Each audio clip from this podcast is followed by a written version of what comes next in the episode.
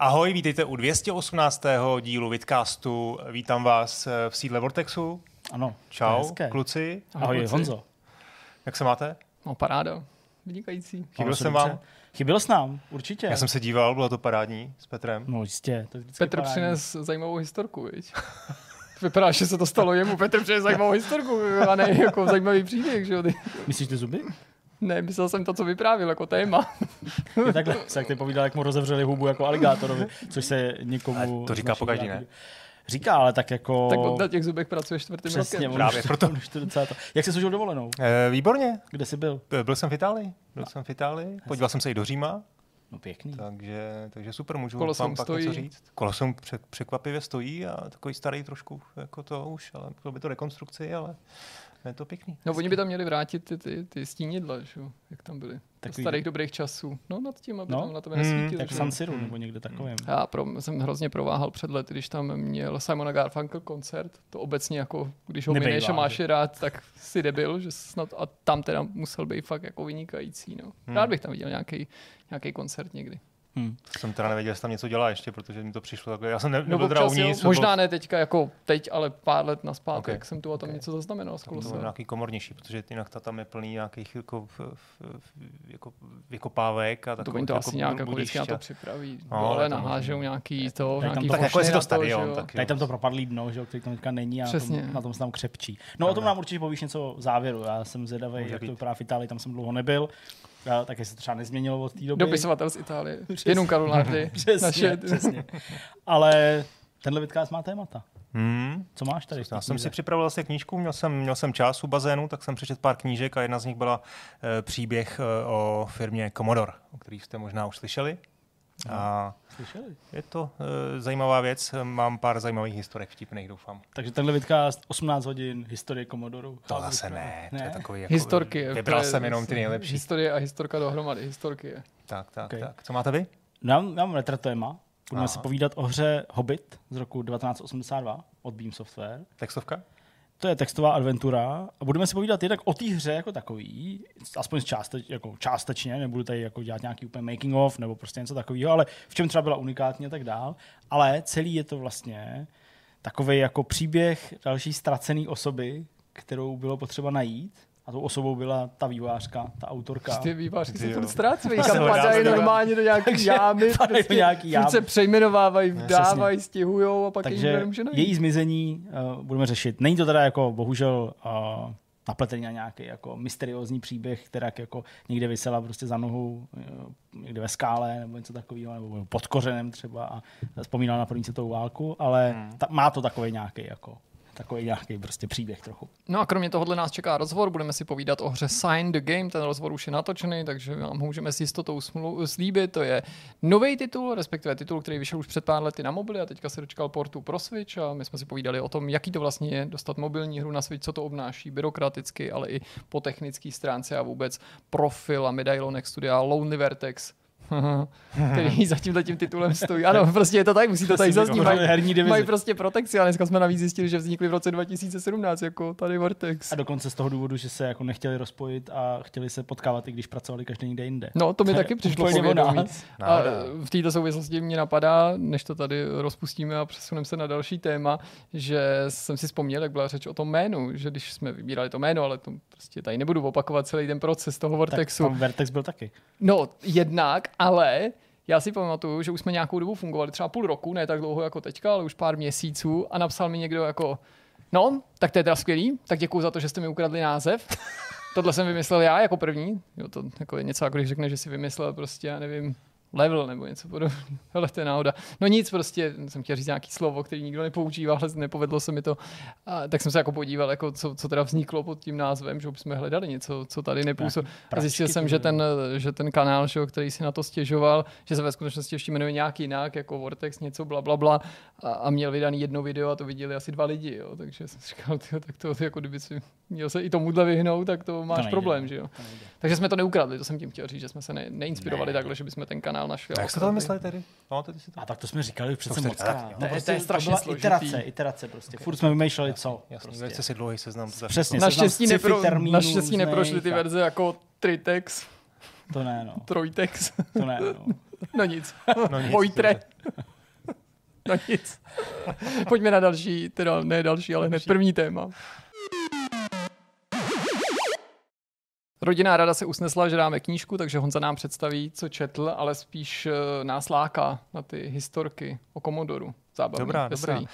Takže, Jak jsi tu knížku vybral ukážu. na začátek? Nebo jako padla ti do oka náhodou? jakoby, ses, jakoby, ses, eh, jakoby jsem ti to řekl, takže se máš na to zeptat. Napsal ji David John Jo, Pleasant, Pleasant, Pleasance, Pleasance, Pleasance. Pleasance, já jsem si to říkal.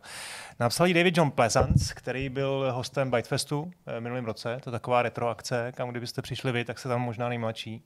Hmm. Uh, jako herní akce, herní retro akce, kde byste byli nejmladší. Dokážete si to představit?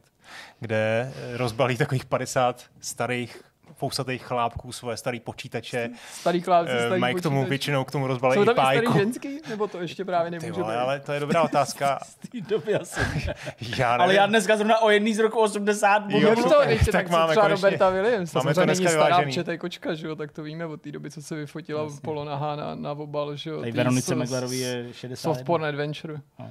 No nic, to jsme trochu odbočili. Takže, Takže, na takže tam žádná žena nebyla mimochodem, ale teda jo. Ok. Takže a většinou k tomu rozbali k těm starým počítačům ještě pájky a často to jsou jejich počítače, které si sami třeba udělali. Neuvěřitelné věci tam jsou. A samozřejmě jako obrovská ikona tam je, tam je Amiga, hmm. Commodore a uh, Franta uh, tentokrát Frisch eh, Franta eh, tam eh, pozval tohle eh, Plezanceho, což je chlapík, který jeden čas byl i dokonce šéfem Commodore jako takového, ale jinak řadu let eh, vedl, eh, vedl Commodore UK. Mhm. Já jsem řeknu, nevím, jaký máte vy vztah k Amize, já jsem ji nikdy neměl, Mhm. tu 16-bitovou platformu obecně, jakože samozřejmě jsem vždycky respektoval zřejmě pro její hry, eh, ale eh, nikdy jsem k tomu neměl jako kdo ví, jaký vztah. A když jsem ho tam toho chlápka viděl, tak samozřejmě zastali jsme se do řeči, výborný, byl to takový, má, nevím, nemá ani 170 cm, jemu bylo mu už prostě k 70 a bylo to jako zajímavý, ale vlastně teprve, když jsem si to tady teda přečet na té dovolený, jsem říkal, ty kráso, ten, eh, to je jako velký borec. Eh, A začal jsem jako pochopil jsem vlastně, co ta Amiga pro spoustu lidí znamená a jaký vlastně tehdy byla, měla technologický náskok proti PC, jo, a nebo obecně proti jiným počítačům. Takže tohle mi otevřelo oči. Další věc, co je potřeba říct, mám tam mimochodem věnování, můžu vám to kluci ukázat, aspoň No, no, Ukážte se, koukejte. Tu Jan. A co tam je? Enjoy reading. Enjoy reading, jasně. Vidíš to David písmo, je? John to je pecka, jo. No to je paráda, to D, to vypadá úplně z minulého století, to je paráda. Eh, z předminulého století. Takže tím, že vlastně on dělal, on dělal šéfa eh, jenom jako pobočky britský, tak to je trošku jako limit. Další věc je, že to on je obchodník. Jo? Takže taky ta knížka není moc o technologii, o tom, jak prostě ty, ty, hm, ty, prostě ty, ty návrháři toho hardwareu někde, v, někde prostě vymýšleli ty počítače, o tom jsou jako nakonec jiné knížky. Tohle je jako o obchodu, jo. A je to, je to zajímavý, eh, i z toho pohledu, že vlastně on mluví o konci 80. let, vlastně od polovině 80. let, to znamená doba před internetem, No, doba, jasně. jako, že se tam, pro, ty tehdy, ty, ty počítače se prodávaly úplně jinak. A No ale eh, zároveň teda on začíná, ještě když byli na vrcholu. Není to už takový ten... Jo, jako- jo, jo, je tam samozřejmě bohužel teda ten, já nevím, minimálně druhá polovina kni- knihy je o tom, jak, jak vlastně ten Commodore nemá moc dobrý vedení Mhm. mm-hmm. a on si s tím teda opravdu nebere servítky, jo, a mám pocit, eh, že že tohle jsem ještě jako nečetl, takhle otevřenou spověď, kde jako někdo takhle jako dává bídu těm svým bývalým šéfům a říká na konkrétních případech, co udělali špatně. Eh, Trošku jsem si říkal, hele, to jako je trošku že jsi nedával větší pozor, protože tohle jako smrdí nějakou, nějakou žalobou, ale zase a, a, asi si zatím stojí do té míry a je schopen to opravdu jako obhájit do té míry, že hmm. prostě se toho soudu jako nebál. Jo? E, no, takže tam ukazuje prostě, jak ten, jak, ten, jak ten Commodore byl nekompetentní, jak vlastně neměl žádný reálný business plán, jak ty šéfové byli byli prostě, jako neřešili ty věci, ne, ne, nezáleželo jim na, na nich, eh, vlastně záleželo jim na nějakém osobním výdělku, nakonec tam potom zmiňují, že prostě brali v tom roce 1990 třeba, jo, že tam někdo dává jako na proti sobě šéfa IBM, tehdy už docela mm-hmm. velké firmy, který měl prostě 750 tisíc dolarů za rok a dva šéfové Commodore měli prostě přes milion, milion a půl. Jo, takže prostě... Tak oni byli jednou dobou opravdu ohromně úspěšní, Mhm. že jo? Tvořili jako vlastně úspěšnou nějakou systémovou opozici vůči IBM PC jako platformě, ale nabízeli alternativu ke konzolím, že jo? Z každého toho světa si přinesli něco, dalo se to používat jako počítač ve smyslu všech těch výhod a jako, jak bych to řekl, univerzálnosti, který počítač má na druhé straně s konzolí, nebo, nebo ty konzole to mohlo připomenout třeba ve Hmm. schopnostech prostě zvukových karet, ale konec konců i těch grafických čipů, kde zase PC začátkem 90. let možná ještě nebyli tak orientovaný na ty Hmm. tak, tak, tak zajímavý třeba pro vývojáře. Hmm, je to tak. Uh, on tam, jedna z věcí, která byla teda jinak, je, že dneska vlastně máš všechny ty, ty obchody, nebo většina, většina prodejů se děje ve velkých sítích. Hmm. No, asi ani nemusím jmenovat, prostě známe to. A ty, jako ty malý nezávislý obchody dneska prakticky jako uh, vymřely.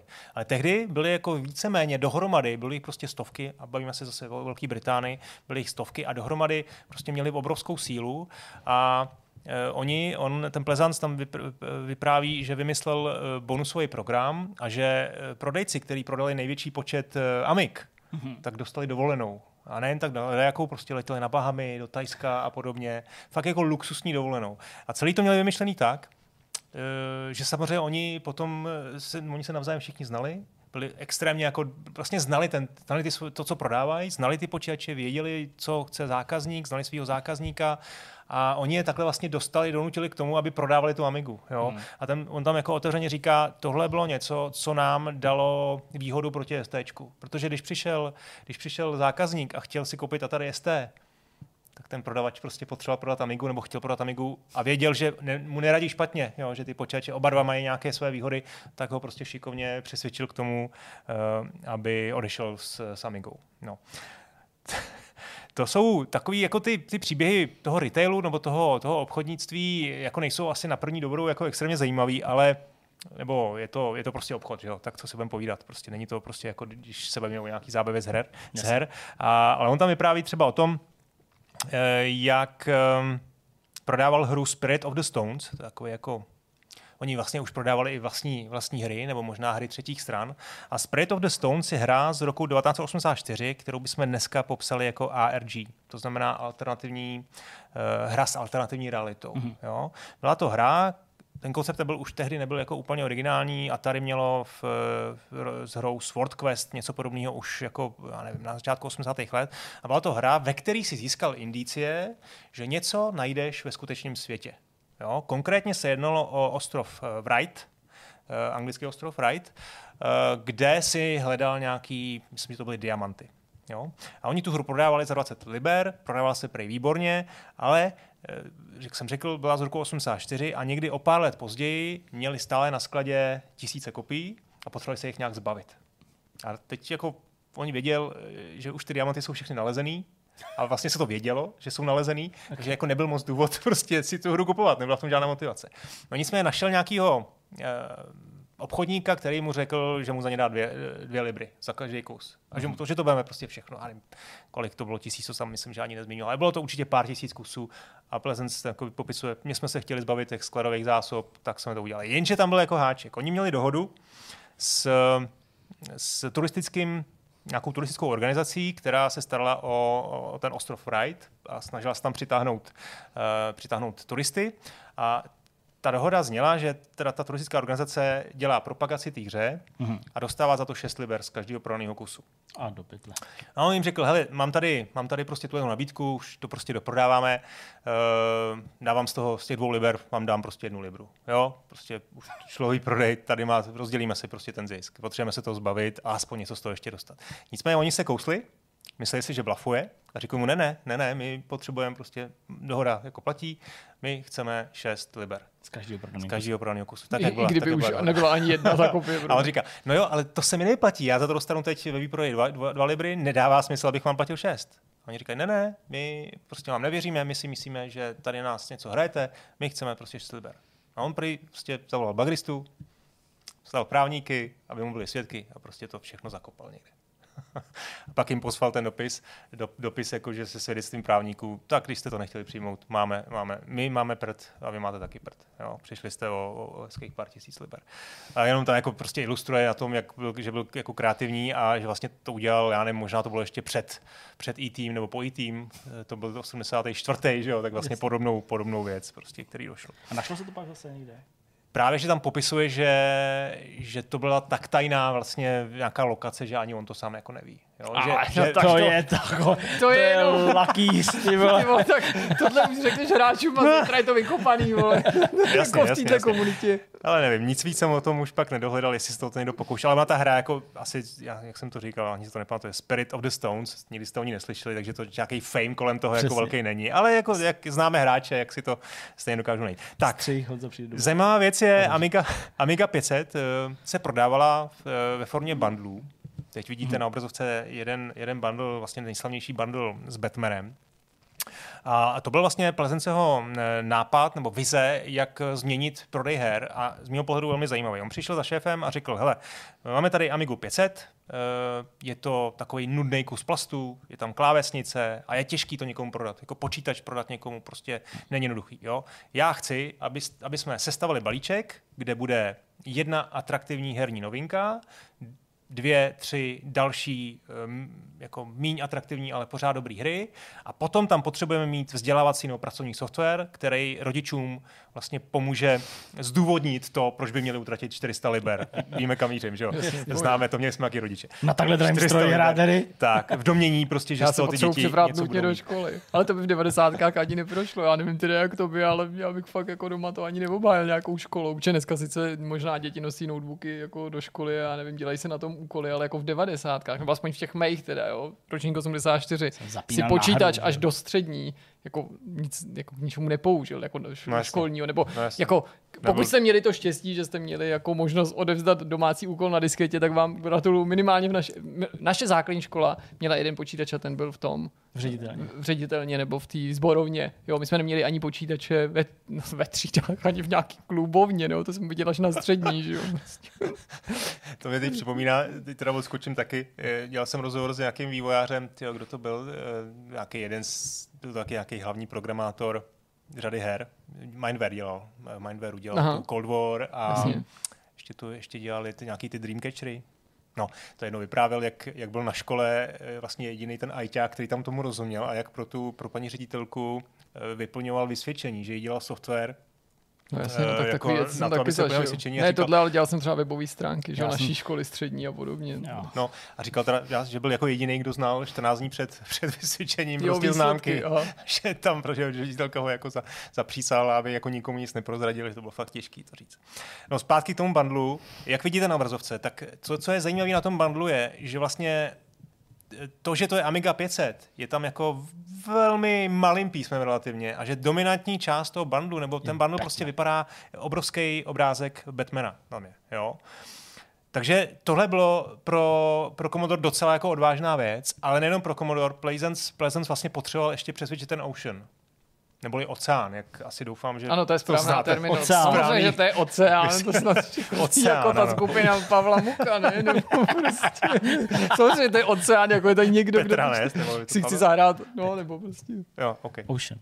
Každý, kdo si chtěl zahrát F29 retaliátor, pustil oceán, oceán, ne? přesně, já jsem doufal, já, že, že teda budeme na stejný to. Samozřejmě. Super. Eh, No a Oceán tehdy zrovna byl v době, kdy zaplatil Hollywoodu milion eh, dolarů za licenci na Batmana. Hmm. A eh, vlastně teda Plezen si s ním do, s nima domluvil, domluvil schůzku a snažil se přesvědčit. Prostě. jo. A teď jako vlastně zpětně viděno, když se podívám na tu schůzku nějakýma očima, tak to musel být fakt jako odvážný a že, že musel mít fakt koule a jako snažil se přesvědčit, aby do toho šli. A on říká, tady teď teda ocitu, dávám nabídku na již přijetí, budete potřebovat velké koule. Budete jí buď, milovat, nebo pošlete pro muže v bílých pláštích, aby se mě odvezli. No, tak je to trošku taková ta No, literární licence, ale jako vlastně Já, by se takhle mohlo být. Jako, já, když se na to podíváš z pohledu oceánu, který zaplatil milion za licenci, chtěl další milion investovat do, eh, do vývoje hry eh, a do marketingu, tak prostě jako dát něco do bundlu bylo pro ně nemyslitelný. Jo? Protože ještě Commodore vlastně chtěl eh, dvouměsíční exkluzivitu, Hmm. To znamená, dva měsíce bude bude ta hra jenom v tom bundlu, nebudete ji prodávat jednotlivě. Chtěl jim zaplatit velmi mi- jako málo peněz za to a, a chtěl se vlastně zavázat k odběru pouze 10 000 kusů. Jo, což vlastně ten Ocean, oceán měl strach, že ty prodejci budou z toho jako dost uh, rozpačitý, že vlastně, že jim, jako, že jim kazí ten biznis, těm, hmm. těm, tomu retailu. A on jim ale řekl, že si myslí, eh, že ty prodejci budou naštvaní jenom chvilku, protože pak pochopí, že místo hry za 40 liber prodávají bundle uh, počítače za 400. Jo? A takhle vlastně přesvědčil, Oceán do toho šel, eh, našli tu odvahu a prodejní výsledky Batmana, Batman Packu eh, prostě předčili všechny očekávání. Během 12 týdnů před 1289 prodali jenom v té Anglii 186 tisíc Amig s Batmanem, s Batmanem a e, vlastně převýšili ten plán oceánu e, pětinásobně. Jo. Takže na těchto těch bundlech potom Commodore UK uh, eh, postavili celou, celou vlastně prodejní strategii Amigy, každý rok vydávali dva uh, a vlastně už záhy od toho dalšího bundlu si myslím, že ty, že ty vydavatelé stály fronty na to, aby tam mohli být, protože to promo na tom, na tom, na té krabici s tou, s tou Amigou vlastně bylo obrovský. A když se na to podíváme dneska, dneska se bundly dělají vlastně dost podobným způsobem. Jo. Vlastně. Konzole se prodávají samozřejmě v první fázi jako solově, ale jakmile tam je nějaká já nevím, Vánoce první už přijde prostě bundle, teď dneska myslím, že se dělá s Horizonem už bundle PS5. To myslím, uh, jsou určitě i bundly jako s hrama třetích stran, GTAčko mělo jako bundly, takže tady ten biznes funguje dál. Samozřejmě pořád je dominantní dneska eh, ten, ta, ta komunikace té konzole, to, že se prodává PlayStation 5, to tehdy bylo jako jiný, že opravdu na tom, na tom obalu bylo dominantně vidět uh, ta hra, ten Batman. Jo? A oni vždycky vlastně uh, si se snažili získat tu, tu největší, hmm. nej, nejzajímavější hru. No, řekl jsem 100, 186 tisíc a to znamená, že nejenom uh, vlastně, uh, že tolik nových Amig bylo před Vánoci prodáno, takže byl obrovský zájem najednou o periferie.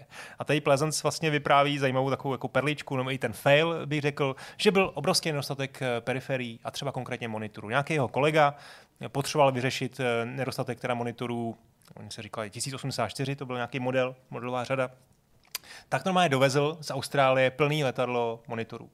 Když ho dovezl, tak zjistil, že, to, že, to, že, to, že ty modely nejsou kompatibilní s britskýma. To je hodně drahá chyba. No, takže to poslal zpátky. Ježišmarja. Tam je nějaká, já nevím, ne, nesnad jako, to tady no, to se nebudu pouštět. Tam nejde, ne, nejde, nejde, nejde něco jiného, nějaká frekvence. Nějaká frekvence, přesně tak. Takže to bylo asi prej hodně drahý. Okay. Další zajímavá historka se týká sponsoringu Chelsea protože mm-hmm. ty bys si to možná mohl pamatovat, eh, v, v polovině 80. let no. Eh, Commodore sponzoroval pár let eh, Chelsea, byl to vlastně první dlouhodobý, dlouhodobý partner, sponzor. uh, oni, to, oni vlastně oblékali drezy s Commodorem už roku, od roku 87, bylo, myslím, že tu smlouvu udělali i, i s dalšíma v jiných zemích, dalšíma klubama, konkrétně Paris Saint-Germain Germain v, v Francii a Bayern Mnichov v, v Německu. A on, když byl Pleasance jmenovaný teda svým šéf, eh, tím ředitelem Commodore UK, protože do té doby eh, byl teprve eh, nevím, šéfem obchodu, nějak tam jako stoupal, tak v té sezóně 93 až 94 se rozhodl, že změní ten, ten z Commodore, že budou, že budou opravdu mít jako na, na, na, na tricích, na Amigu. těch Amigu. Mm-hmm. Jo, důvody bylo jasný, podpořili, potřebovali podpořit Amigu 1200, která byla na trhu čerstvě CD32 a samozřejmě měli pocit, asi myslím, že oprávněný, že, uh, že to kratší slovo bude prostě líp vidět v televizi a že to zkrátka jako bude fungovat líp. On tam popisuje zajímavě, že, že měl trošku strach, co na to řekne Chelsea, hmm. jako ta takovouhle změnu, ale eh, Chelsea samozřejmě v tom jako hned skočila, protože prostě vlastně to dává logiku, že prostě jak tam bude něco nového na dresu, tak si všichni lidi budou muset koupit nový dresy, takže byli, no takže byli rádi. no tak je, no. Oni nemusí, ale většinou je k tomu donutí. Prostě. Tohle prostě jako jasný, nebudeš tam nosit starý logo přece. Je z český hokejový národ. I když teda občas jdu na tu Spartu, tak tam vidím furt nějakou to je. Jako, ty 20 Já mám IPB na Spartu. Jo. Jako na, na, na, hokej, myslím. Jako. No, jo, takhle já. Já mám podepsaný, že jo, tak no, myslím, jo. Nějaký, no, myslím, no, že jo.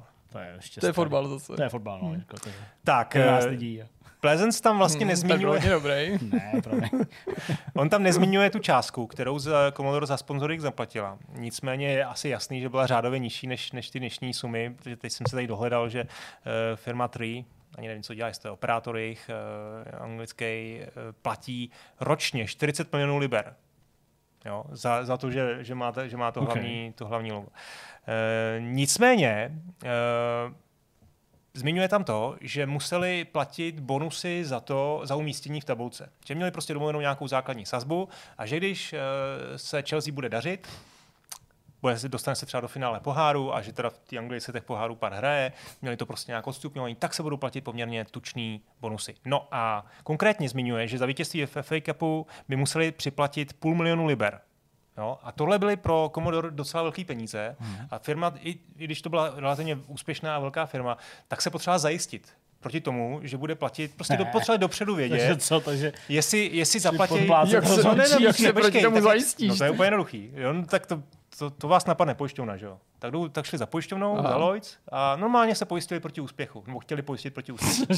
To je brutál, ty vole. to bych potřeboval. No tak jasně, oni věděli, hele, my eh, tady nevíme, jestli budeme platit nebo nebudeme platit milion, půl milionu liber, kdyby se dostali do finále. A teď, eh, já nevím, tak teď plácnu, eh, Lloyd řekne, tak je to kurz 1 ku 10, tak nám dejte 50 tisíc liber. A prostě Jo, a víte to, přes, víte to jistě, že to takhle platíte a vlastně jako my to pak zaplatíme za vás, kdybyste tam dostali. Chápeš? Jo, jako chápu, jenom mi to přijde zvláštní, ale chápu. Myslím, že to má dělá, jako, že, Jo. jako, no, zkrátka dobře, ta pojišťovna jim dala nějaký teda ty, ty, ty sumy a Pleasant říkal, tohle ne, tohle se mi nelíbí, je to příliš nevýhodný. Takže zbývala ještě jedna varianta a to sáskové kanceláře. No. Jo? E, prostě si vypočítali ty sásky a sami si vsadili. No ty vole. Jo? No si aha. vsadili na to, že Aby vyhraje se jim to když tak jako A teď- vrátilo. No jasně. No, aby to prostě, aby neri- neriskovali ten půl milion. Jo? A teď, uh, protože šlo o velkou sumu a byla to doba před internetem, No. jo, tak samozřejmě dneska už by to asi nešlo takhle udělat. Ale tak oni najali nějakou agenturu nebo nějakou firmu a vsadili si ve stejný okamžik 40 lidí po britských ostrovech, No to bylo- vsadilo ve stejný To je okamžik. nenápadný teda, ty. No dobré, ale tak v té době to tak jako byl 93. rok. Já vím. Nebyl internet, to jako oni to to prostě přijali to všechno. centrální systém, jako, který prostě jako měla ta... Ta si řekli všichni v Hmm, 17.35 vlezeme a sadíme si každý tisíc liber, nebo nevím, 2000 liber, tak jim to prostě všude vzali. Jo? Hmm. Ale pozor. No. Takže oni vsadili v jeden konkrétní čas, vešlo do těch poboček Landbroke, se ta firma jmenuje v celé zemi 40 uh, sázejících, vsadili ty sázky a vlastně tím teda si snížili ty, ty, ty, ty, to, to riziko.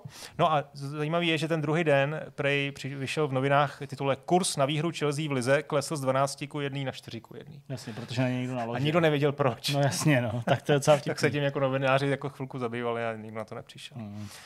No, eh, potom eh, vlastně už to začíná být trošku jako smutný čtení v tom smyslu, že se dostáváme do 90. let, kde, kde se mluví o nějakých komplikovaných vztazích, o nějakých jako neschopných eh, pobočkách, je tam prostě, padne tam třeba nějaký šéf nizozemský pobočky Commodore, který utratil 480 tisíc dolarů v prestižním am- amsterdamském bordelu.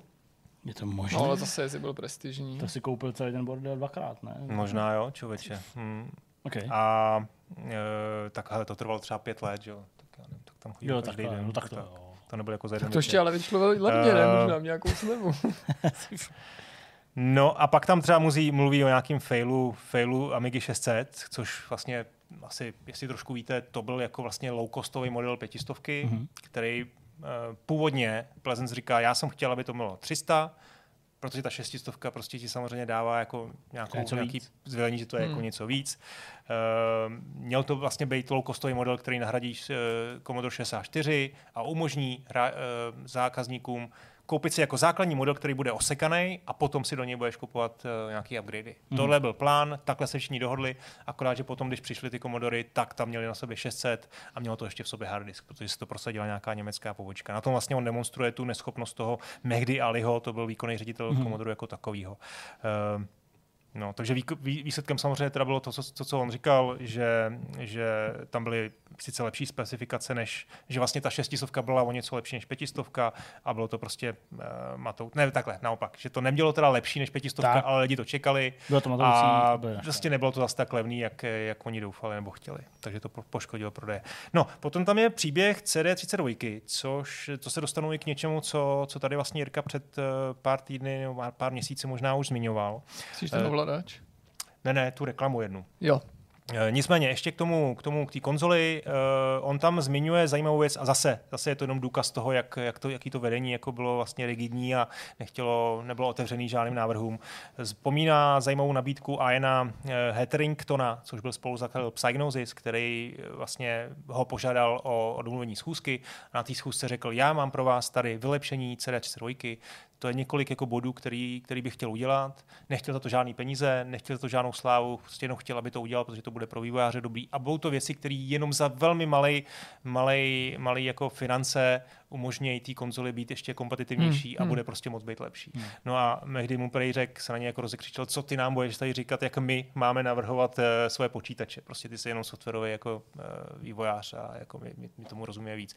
Akorát, že teda ještě ten rok, myslím, že Psygnosis vlastně prodali uh, tu firmu Sony, Hmm. takže se ukázalo, A jinak že- historie nám opakovaně ukázala, že takovýhle intervence ze strany vývářů mývají smysl, Přesně, že, jo, že přesně prostě tak. Bethesda, co řešila s Microsoftem ještě okolo původního Xboxu a tak, to může podepsat třeba na navýšení operační paměti Hmm. a být to v samém důsledku něco, co velice pomůže té platformě a i dalším autorům.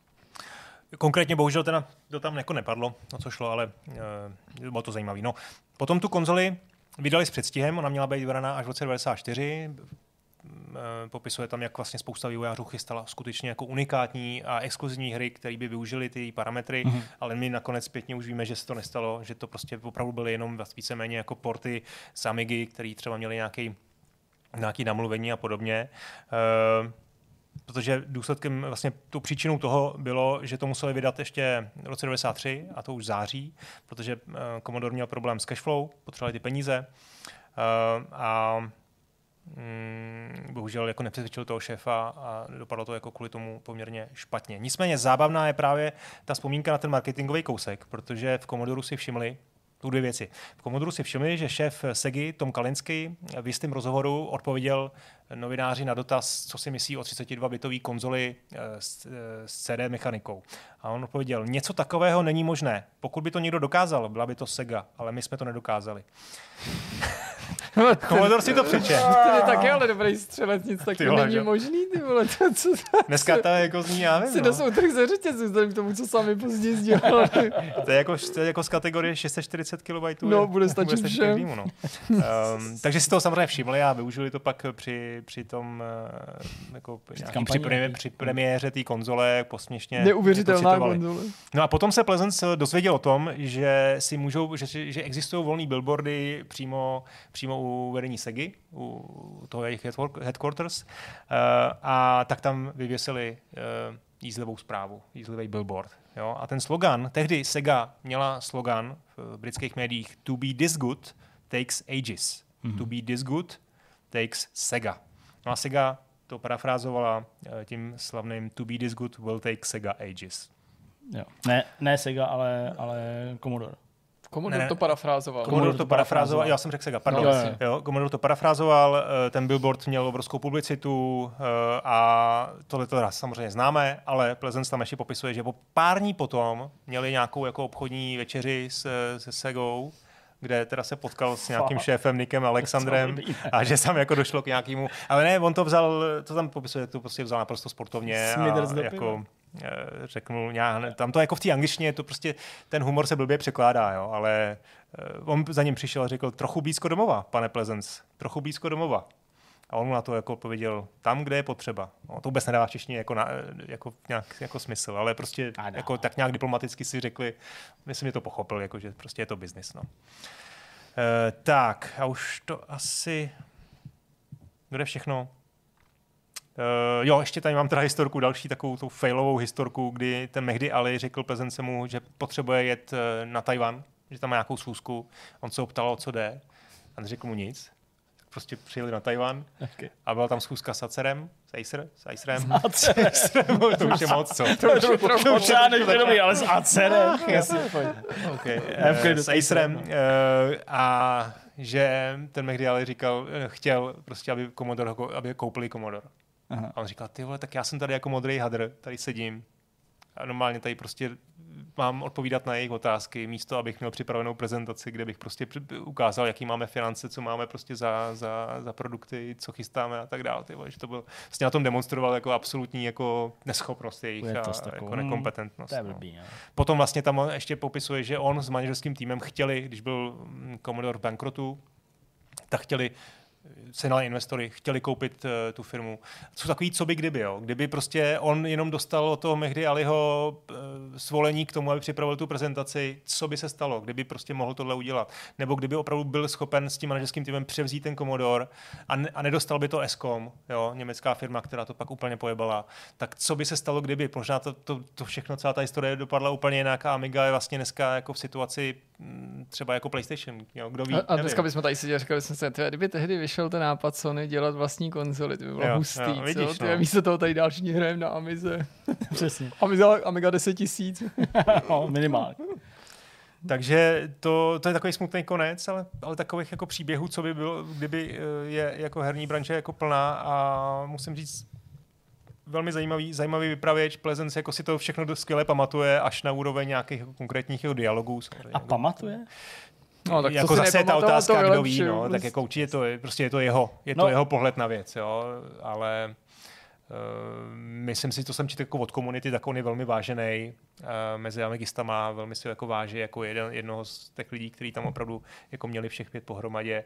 A Stojí to za přečtení, pokud vás zajímá Commodore, určitě vyšly i nějaký pokračování, napsal, napsal dvě knížky From Vultures to Vampires, kde jsou zase nějaký příběhy uh, z pozdější i, i dřívější éry. Pokud vás zajímá třeba zrovna ta techno, techničtější část nebo technologická historie Commodore, tak doporučuji taky knížku On the Edge, The Spectacular Rise and Fall of the Commodore, kterou teď jsem zase rozečet, uh, tak mu to možná někdy jindy, ale uh, tohle bylo zajímavý. Pěkný výtok. Hmm. Pěkných pár zajímavostí, takových příběhů, který prostě samozřejmě nejsou žádnou vyčerpávající historií té společnosti nebo té ne. platformy, ale docela hezky možná ilustrují některý z těch jako zásadních momentů. V češtině není, Bohužel, bohužel ne. jenom v angličtině. No tak pokud, pokud říkáte ACER, tak byste to měli zvládnout.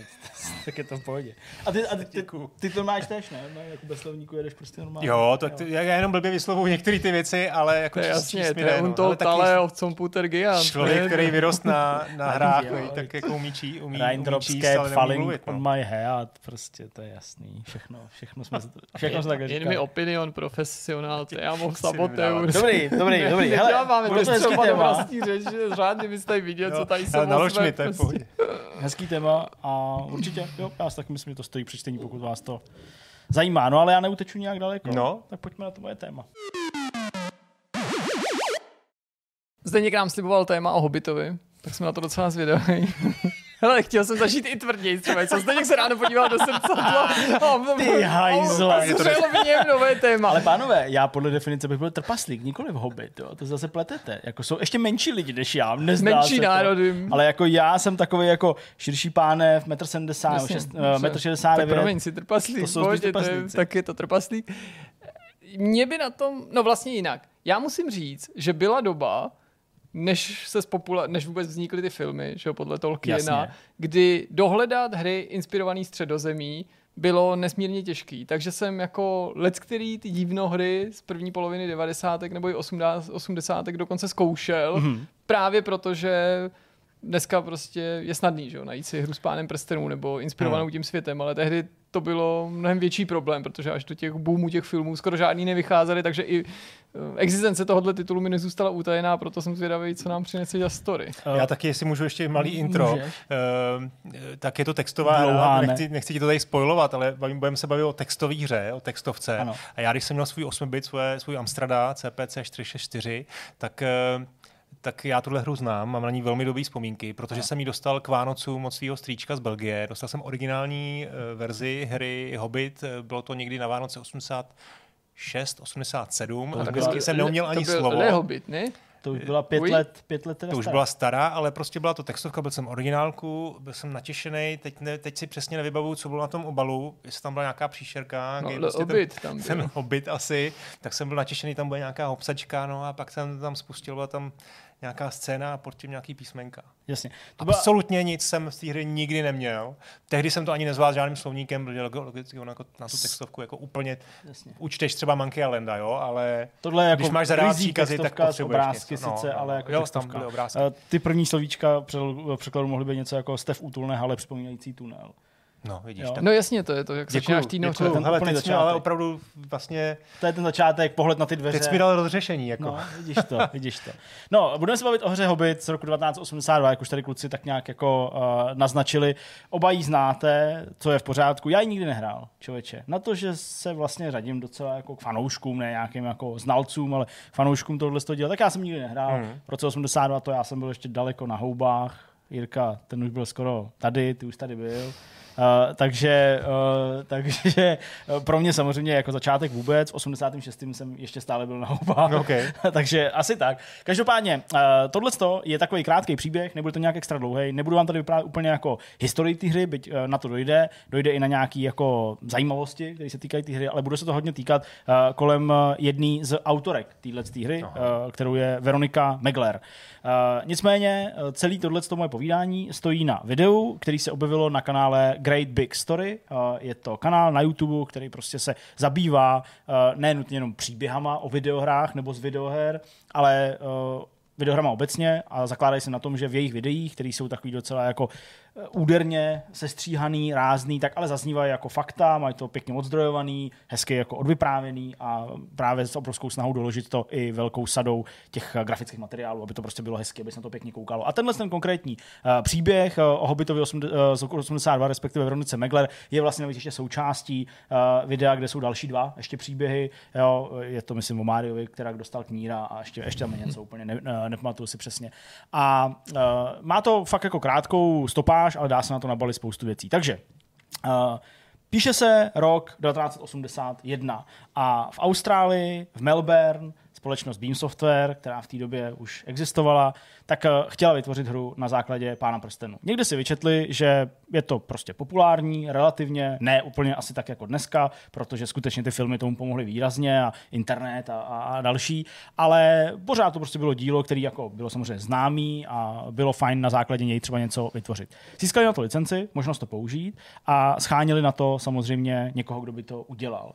Eh, o tom vypráví eh, i v tomhle videu, ale samozřejmě i mnohokrát předtím v různých textových rozhovorech i video rozhovorech Alfred uh, Milgrom, což je bývalý CEO Beam Software, samozřejmě dneska už uh, v důchodu, penzista, a on vypráví samozřejmě o tom, že v téhle době, a to se asi umíte představit uh, na základě jakéhokoliv vyprávění, prostě hry vznikaly úplně jako náhodou, organicky, nikdo netušil, jak se hry v podstatě dělají. Nebyl internet, nebyly žádný, jako, neříkám standardy, asi jo, ale uh, prostě každá hra mohla být unikát a vlastně mohla uspět, protože prostě byla něčím zajímavá. No a on uh, scháněl uh, lidi přes inzerát de facto. Uh, takže mu tam jednoho dne přišel prostě někdo, kdo se jmenoval Phil Mitchell, a Phil Mitchell uh, se tam přihlásil jako programátor na tuhle uh, na tuhle part-time job, že, jak se píše, že prostě nějakou jako bokovku, uh, že by si skrz toho prostě vydělal nějaký peníze a něco by dělal. Ale on, co být programátor, člověk, který by byl asi schopný to napsat, tu hru, tak aby fungovala, tak pořád neměl v tom svým malým týmu, nějak velký se neplánoval pro Hobita, tak neměl nikoho, kdo by tu hru jako vymyslel. Jasně, základ je tady daný, Tolkien a jeho Hobbit, ale z knížky, která pravda není nějak extra dlouhá, tak ale prostě potřeba dělat videohru a to není samo sebou. A podobně na inzerát, který se objevil na univerzitě v Melbourne, zareagovala právě Veronika Megler. Jak ona, a tím trochu předbíhám už jako dění těch událostí, ale pak, když se jí podařilo odhalit, protože se budeme bavit, nebo spíš najít, budeme se bavit o tom, která ona zmizela, tak ona potvrdila, že už v té době, tedy kolem roku 80, něco málo o počítačích věděla. Prostě jí to bavilo. Bavila jí matematika, bavilo jí prostě různě počítání a různé nějaké jako věci, ale zároveň i příběhy a nějaké takovéhle uh, záležitosti. Dalo by si říct možná optikou pak třeba pozdějších, já nevím, 90. že to prostě byla taková ta nerdka, jo, která prostě jako se o ty počítače zajímala. Čili když viděla, že někdo chce, někdo, a ona netušila, co je Beam Software, někdo chce vytvořit tu nejlepší textovou adventuru pro počítače, uh, tak si myslel, že to může být docela zajímavá záležitost. Ale podobně jako Phil Mitchell jí motivovali zejména peníze, jak přiznala. Prostě neměla moc peníze, uh, potřebovala platit nějaký, nějaký složenky a prostě tohle se jí zamlouvalo. No a tak se dali dohromady začali dělat videohru. Uh, nebo ne videohru, spíš počítačovou hru, abych to řekl úplně přesně. Uh, jak jsem řekl, to zadání, to je jasný, uh, to je prostě hobit. Ona se pustila do zkoumání toho díla, takový trochu na vědecký úrovni, prostě aby jako pochopila, kde se dají zapojit nějaký ty herní prvky samozřejmě. A byla víceméně jako jí bylo jako určeno, nebo nějakým způsobem tam prostě přišla do toho týmu s tím, že má vytvořit nějaký logický hádanky uh, zapojený právě na to dění toho byta, tak, aby to prostě sedělo, čili aby pak hráč výsledně uh, hrál celý ten příběh chronologicky od začátku do konce, ale prostě na těch místech, který si tady asi jako umíme uh, všichni uh, představit anebo vzpomenout, tak uh, prostě zapojit nějaký jako herní uvažování, a tady se bojuje a tamhle se na sudech a, a tady se střílí pod rakovy a tyhle ty záležitosti. Takže za začali společně s Mitchellem pracovat na té hře a zvládli to v rekordním čase. V podstatě to měli za nějakých 11 měsíců hotový. Ta hra je unikátní i z dnešního pohledu. Aspoň tak bych to jako ohodnotil. Já ji nehrál, ale na základě toho, co jsem si zjišťoval nějakých podkladů, jsem se koukal na pár nějakých videí.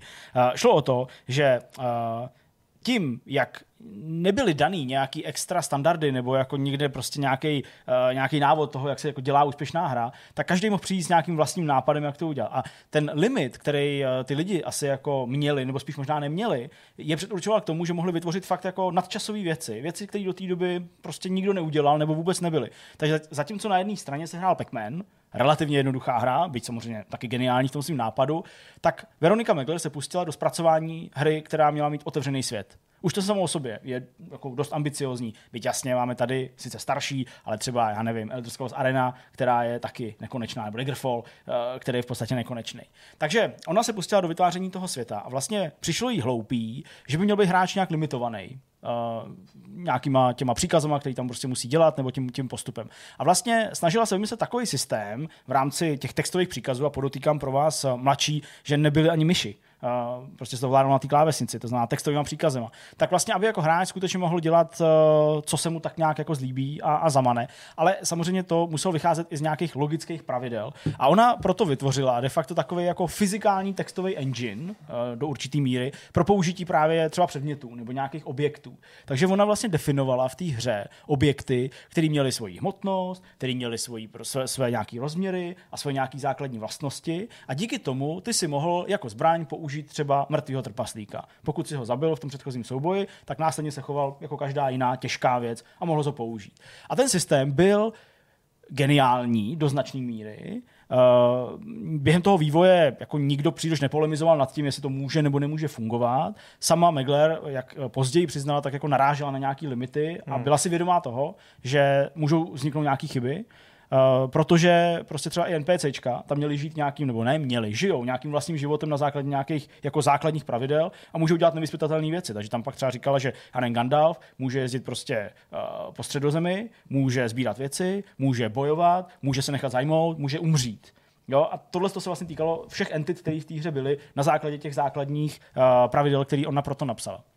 No a uh, díky tomu pak samozřejmě vznikaly chyby, nebo spíš kvůli tomu, uh, kdy třeba opravdu nějaká postava nebyla na tom místě, kde měla být, nebo vůbec se jako neposouval ten příběh. Hráči pořád měli možnost vyřešit spoustu věcí tím, že jako kreativně zapojili ty příkazy a ty objekty kolem sebe, takže nutně nemuseli mít palice, aby se někam probourali, mohli použít něco jiného, těžkého mm-hmm. mrtvého trpaslíka, ale někdy to prostě nešlo.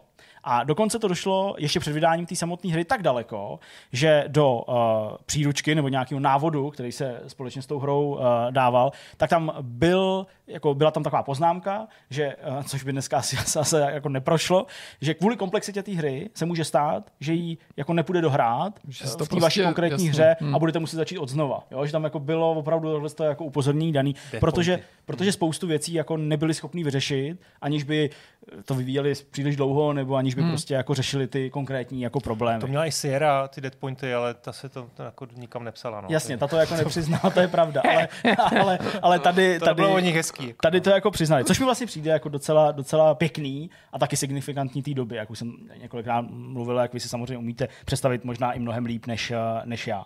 Každopádně, eh, když ta hra vznikla, a vyšla a postupně se pak dostala na celou řadu platform, prostě ZX Spectrum, Amstrad, přesně jak jste měli ty Apple 2, Commodore 64, dneska zmiňovaný Macintosh další, jo, a tak dále, protože samozřejmě vycházela v různých pak verzích uh, IBM PC a tak. Tak uh, v momentě, kdy vyšla, tak se z ní skutečně stal hit. Uh, prostě v hodnoceních, v recenzích uh, to sbíralo vysoké známky, hráčům se to strašně líbilo, právě díky tomuhle tomu systému. Možná něco, co do té doby nezažili ve smyslu té volnosti. Hmm. Jo, pořád to byla textovka, pořád to byly jenom statické obrázky, které jako dokreslovali tu scénu, kde jste a, a, ty popisy, ale prostě bylo to unikátní. Takže hráčům se to strašně líbilo. Jenomže, jak já jsem říkal na tom začátku, tak uh, ten CEO Beamsoftu, Alfred Milgrom, ty lidi, ty uh, Mitchella s, s tou Veronikou Megler, přijal prostě, co by nějakou pomocnou sílu v úvozovkách by se dal říct, nebo prostě někoho, kdo byl na tu zakázku, vedlejšák, pomocný programátor, hmm. nebo něco takového. Takže vlastně oni nebyli jako nějak zasmluvněný, pro ně to nebyl vrchol jejich snažení dosavadní kariéry, dostat se někam hernímu vývoji. Brali to prostě jako něco, čemu rozumí a jsou schopní tam přiložit ruku, ruku k dílu. No a ještě než ta hra samotná vyšla, ještě než se kolem ní strhla ta lavina uh, té popularity a toho úspěchu, tak uh, Veronika Megler prostě zmizela. Prostě nebyla ne snad, že by se pohřešovala, ne snad, že by ji někdo unes, ale prostě v době, kdy nebyl internet a kdy prostě lidi tak jako různě fluktuovali a prostě nedávali nutně o sobě vidět člověkovi, pro kterého dělali nějakou prostě zakázku, tak se jednoduše neozývali, nebo neozývala. To samozřejmě e, potvrdil i Alfred Milgrom, říkal, že prostě odvedla skvělou práci a zmizela, aniž by on tušil kam. Takže když se hráči začali ptát, jako kdo za tou hrou stojí, byť tam samozřejmě ty jména jsou hnedka na té úvodní obrazovce, společně s Megler je tam ten Mitchell, tak eh, vlastně jako nebyli schopní se tomu člověku nikam dopsat, nebo mu nějak poděkovat, nebo mu prostě vyjádřit nějaký vděk a navázat takovou tu jako, uh, takový ten vztah, prostě, který můžou mít fanoušci s nějakým slavným autorem, jako se už spousty slavných autorů uh, stalo díky tomu, že populární zůstali, nebo že zůstali hmm. pořád někde jako uh, v hledáčku médií a tak dál. A byla taková jako určitá záhada. No a v tomhle bodě se to video, který já tady vlastně jako do značné míry cituju z toho kanálu Great Big Story, tak se vlastně stáčí k příběhu španělského hráče který nemá vůbec žádnou souvislost s Beam Software, jenom tu, že Hobita hrál, učarovala mu ta hra a jak on sám, Jesus Martinez Navas, eh, říká, tak eh, se díky ní naučil třeba anglicky, skutečně, protože, jak tady Honza potvrdil, žádný moc jako hejblátka tam nejsou, je to hmm. samý text a samý, samý příkazy. A On se zamiloval díky tomu do Hobita, do díla uh, Tolkiena a vlastně byl jeden z velice aktivních lidí nebo jako aktivně vystupujících těch fanoušků, ať už díla uh, spisovatele Tolkiena nebo týdle hry jako takový, který se snažil tu Megler prostě jednoduše vypátrat. Takže, Což teda tehdy muselo být jako... To muselo být hrozný. hrozný no. Co všechno? Telefonní seznamy. Navíc prostě... ze Španělska podotýkám. No jasně. Jo, tady se prostě bavíme samozřejmě o Austrálii, jo, jako ona byla v Melbourne v tu dobu.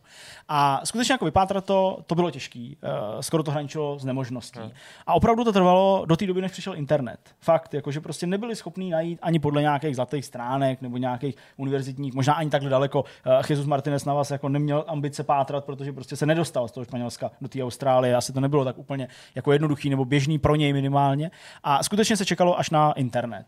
Ale díky tomu, že prostě internet vznikal na univerzitní půdě, že prostě nějakým způsobem ty univerzity ho používaly, vznikaly nějaký adresáře lidí, jo, nefungoval internet jako dneska, prostě jako bezbřehá zábava, ale spíš taková jako akademická debata, různý prostě komentáře a tak dále, tak jako byl schopný údajně to jméno spojit s nějakým uh, e-mailem nebo prostě s nějakou, s nějakou adresou, s nějakým kontaktem a rozšířil to, nenutně na tom internetu, ale tak prostě mezi lidi a, a takovým tím jako způsobem, že si to lidi předávají, ten kontakt, i ostatním těm fanouškům. A oni skutečně začali ty Věronice Megler, kam si do prázdna, protože netušili, jestli přijde nějaká reakce, psát stohy dopisů. A skutečně to nějakou dobu mělo jako padat někam do černé díry, protože ona ten svůj nějaký kontakt už dávno ne v Austrálii, ale ve Spojených státech jako nevyužívala, jo? pracovala na univerzitě, stala se z ní doktorka uh, věd jo? a tak dále, tak uh, ona prostě jako to ignorovala prý hrozně dlouho, byť nenutně hmm. jako záměrně.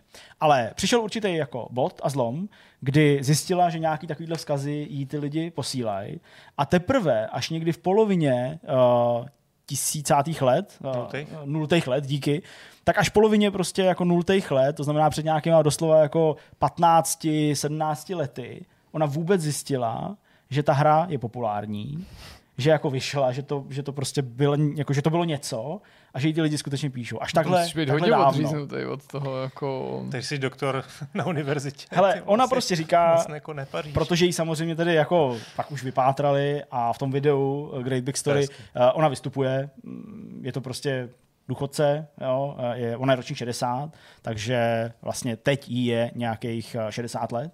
Uh, takže ona tak jako říká, prostě nejsem hráč, Nikdy jsem hráčka nebyla. Potvrzuje to, co vlastně zaznívalo od toho, od toho Milgroma, že uh, skutečně to brala jenom jako pokovku a že pak prostě přešla k dalším a ona říká mnohem zajímavějším věcem. Sama jako, ne, že by zatracovala mm. videohry, on se jí líbí, samozřejmě, že to mm. populární bylo, ale uh, říkala, že prostě Uh, jsem šla vytvořit speciální vyhledávací systém, který kombinuje myšlenky z kognitivní vědy a internetové vyhledávání, aby prohledávali archiv vědeckých dat No. Jo? To je jako Konečně, smysl její práce. Trošku jo? bedna, no. Přesně, jo. Takže jako vůbec, vůbec jako uh, Hobita nereflektovala na to, že, to, že uh, je to populární, ale samozřejmě ty e-maily jí prostě zalichotily a ona se za- jako rozhodla na ně začít jako reagovat, takže zpětně těm lidem třeba po dlouhých letech skutečně jako odpověděla a vlastně se dokázala nějakým způsobem dostat do té komunity, do toho povědomí, uh, má normálně svůj zápis na Wiki, teď už jako jde mm-hmm. jako najít, už i byla účast na několika dalších rozhovorů na tohle téma v těch uplynulých letech samozřejmě,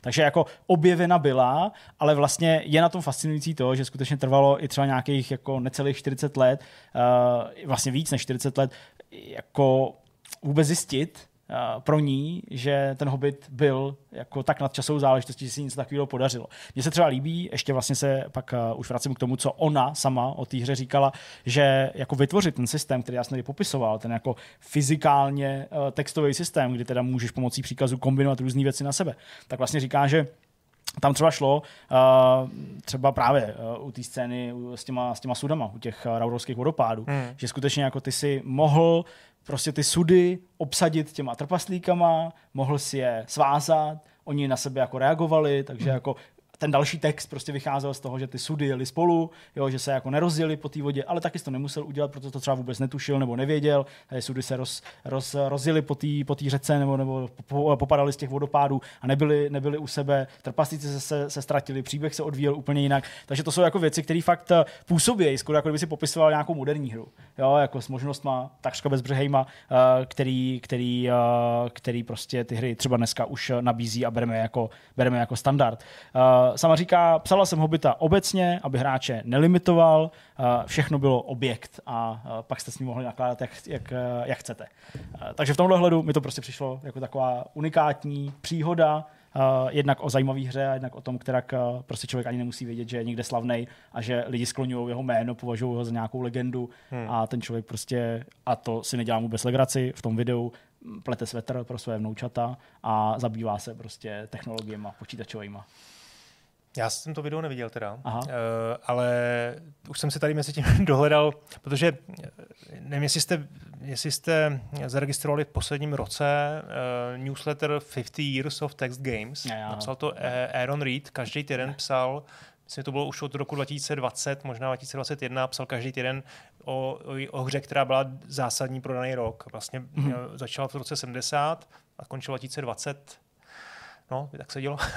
a neuvěřitelný příběhy. Jo? Textovky, prostě není to žádné, který bych nějak jako zbožňoval, jo? ale to, co tam jako prostě vyhrabal, bylo skvělý. A v roce 82 právě napsal o, i o Hobbitovi. Hobbitovi. Hobbitovi a normálně to tam popisuje, já jsem to teda mezi tím i našel. Mhm. Mm-hmm. A on teda, teda popisuje evidentně jako mluvil s tou Meglerovou, má tady jako citace Aha. a píš, píše, že teda po, ona dělala nějakou školu, studovala Ano. a po dodělání, po, po, prostě po vystudování jí Melbourne House nabídli uh, full-time pozici Aha. a ona ji odmítla. Takže nevím, tady právě, států, že ty si v tom videu asi jako implikují, že jako zmizela, jo? že úplně jako, Jako, vlastně, že že možná on z té nevěděl, jo? jasně. Mhm.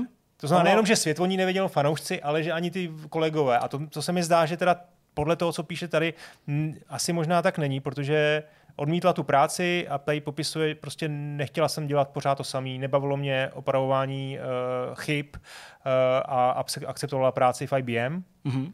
nějakou jako entry level job uh, a potom to tady jako po- potvrzuju, že vlastně vůbec netušila o úspěchu Hobita až do, do, toho, do, toho, do těch nutých let a že teprve pak se tím nějak začala zabývat a odpovídat. No. A jinak teda momentálně žije v, já jsem, v Portlandu, tuším. Jo. Kde přesně, kdybych tam jel? V Portlandu, no. ale kde přesně to nevím. Jako, stát Oregon, já nevím, blíž to dokážu určit. Jirka chtěl taky při, se přidat. Jasně, tak. si Ne, pomohl. tak já potřebuji svetr, že jo, takže Jo, že by by ti mi něco upletla. upletla. Prostě Jo, jo, mezi tím bych si po- poslech teda její prostě historky o tom, jak dělá nějakou videohru s Ale Hobbitem. jestli teda někoho ty textovky zajímají, tak 50 Years of Text Games, za prvé ten Okay. newsletter a za druhý teď To je na. Kickstarteru eh, kniha, neuvěřitelná, jsou tam jako mapy, tak jako prostě takový Hmm. jako Je tam- vizuální Je věci. tam Belegost. Eh, ten tam asi nebude člověče. Ale je tam jedna česká hra, tam je. Fakt, to jsem se chtěl zeptat. No. Myslím, že tam jedna česká hra, taková ta politická, jako jak Jo, to to tady myslíš docela nějaký ten. Václavák na tom no, no, 89. no, to tam, nebo to tam něco myslím je. No, no, no, něco takového. Počkej, to je Indiana, Indiana Jones na náměstí? něco, no, byl No, takový. no, No, Fakt? Jo, No, něco to tam je. No. To tam fakt To je? tam je, protože tak tam bylo to vlastně dizidentská hra, že jako bojovala No, proti, jo. proti jako režimu, byla protirežimní a No, zajímavý příběh. Já teda jenom No. ještě jako chci říct, tak že vlastně... proti režimní je i hobby tam bojuješ proti... Prostě, proti zlu z východu. No. Ale uh, to pak v Pánu prstenů ještě mnohem víc. Ale uh, chtěl jsem vlastně ještě jedno, že vlastně to video, teda na tom kanále, uh, na tom kanále uh, Great Big Great Big Story. Story díky, tak uh, jako mělo vlastně jako v závěru ještě místo poselství, to tam teda jako ta Veronika Megler říká, že tím, že jako vystoupila, už teda nutně v tomhle videu, ale už i dřív. Z té a jako, anonymity. Z té anonymity nebo nějakým způsobem, že se jako přihlásila o to, že to teda jako dělala a nechala na sebe aspoň částečně uvrhnout nějaký, nějakou záři reflektoru, tak samozřejmě z jejího pohledu je, eh, a já to jako chápu vlastně a dost to i respektuju, jako třeba i povzbudit další ženský v této v této branži, aby prostě jako se nebáli nějakým způsobem vystoupit, protože prostě taky mají skvělý nápady a já nevím, o tom je samozřejmě natočeno spoustu filmů, která eh, v ryze chlapském prostředí prostě ženy uh, uspějou a jsou mnohdy lepší. Uh, takže to jako bylo takový jako, Třeba jako leitmotiv, leitmotiv. Třeba já jsem teda myslel třeba jako, já nevím, já jsem myslel třeba, nevím. No ne, prý, když ta jednička Jo. šla do kin, tak lidi jako byli překvapení, jasně, že že přežila tam je z hlavní té hrdinka. posádky No, žena. jasně. jako oni nevěděli v té jednice, Jo, že, to máš že ale pravdu. Jo, to máš bude pravdu. hlavní a že To ona máš pravdu. přežije. Že teď některý ty herci byli mnohem známější než ona. Jo, jo, určitě. Třeba právě John uh, Hart. Třeba John Hart, který hraje Hobita. Ne, on nehrál Hobita. Ale jo? Ne, nehrál? Ne, to bylo a jen něco. Jo, teda jo, jasně. Ten, co hraje, no vidíš, já jsem úplně blbý. No, Bishopa. Bishopa. Tak ten hraje pak. No to je ta záherná spojka taková. ten- A shodou okolností jsem si vzpomněl na, na, na, na, na vetřelce kvůli Veroniky C. Cartwrightový. Že No vidíš, a to. Že to je Ale taky tahle Veronika. Veronika se píše s K, člověče. No, tak, Veronika Megler. ale podívej, kolik to je prostě v tomhle světě všechno souvisí se vším. To je Matrix. šílený prostě. A ještě se mi líbila to vlastně ten příběh toho, jak, jak se od těch hrách, jak tedy scháněli ty lidi, ne? Jako, No. Že prostě musel dát inzerát a nikdo vlastně nevěděl. No, jako píšete, že po mně chcete udělat počáčovou hru. Co to vlastně ta počáčová hra je? jako- mě zaujalo, proto jsem přišel na pohovor, No. tak nějak to možná mohlo být. Já si ale myslím, že tak Já vím, bylo. že už jsem tady o, tý, o ní taky říkal Donna Bailey, která vlastně asistovala v Atari uh, s Centipede. Mhm. Říkám to dobře? Jo, jo. Jo, Centipede, no, Tak vlastně. ona vyprávěla eh, vlastně jak jak se k tomu dostat, že dělala, a to už jsem taky říkal tady, sorry, dělala prostě něco v General Motors, nějaký jako prostě čip, něco tam prostě nějaký program prostě Jasně. pro auta a někde byla nějaký party a říká, že slyšela písničku Space Invader. To dělá její, kdo to je, nějaký Black Sabbath nebo něco takového, teď se, od- teď se Black Sabbath dělal Space Invader, to nevím. písnička nějaká, Jo, je to já nevím, je to nějaká tam. Já nejsem fanoušek jako, Black tak Sabbath. se ptala, jako, o čem ta písnička je, někdo jí to tam jako vysvětlil, taky to jako zaujala videohry, aha, to, tak, tak, to jako zkusila Jo. a, a začala, začala jako pracovat. někde. Jo, jo. Taková tak, eh, hezká To takový jako osudy, jak se vlastně, doba. No, no, dneska vlastně se narodíš a už ty do hry jako máš vlastně už jako, No je to nalinkovaný, že jo? No, prostě jsi no. programátor, tak prostě, po, po, prostě používáš nějaký engine a prostě něco v tom děláš. No jo, jako je to tak. No. tak. no tak jo, tak to byla takováhle partizánská doba, kdy se prostě všechno dělo organicky, to už dneska není, dneska je to všechno nalinkovaný. Ty prostě programátor, tak jdeš programovat, jsi skriptař, jdeš skriptovat. No, možná to může líto, ale zase vznikají nějaký jako taky hodnotný tituly. No my to tady máme taky nalinkovaný, takže víme, že po tomhle tom druhém velkém tématu přichází na řadu rozhovor. Tak jdeme na něj. Naším dnešním hostem je Jakub Kopřiva ze studia Lonely Vertex. Ahoj Jakube. Ahoj kluci, děkuji moc za pozvání. Děkujeme. Díky, rádo se stalo, my jsme rádi, že si přijal to pozvání, nemá smysl nic předstírat, studio Lonely Vertex u nás musí mít prostě nějakou, nějakou protekci. No dobře, není to úplně Lonely Vortex, ale to už by bylo příliš nápadný.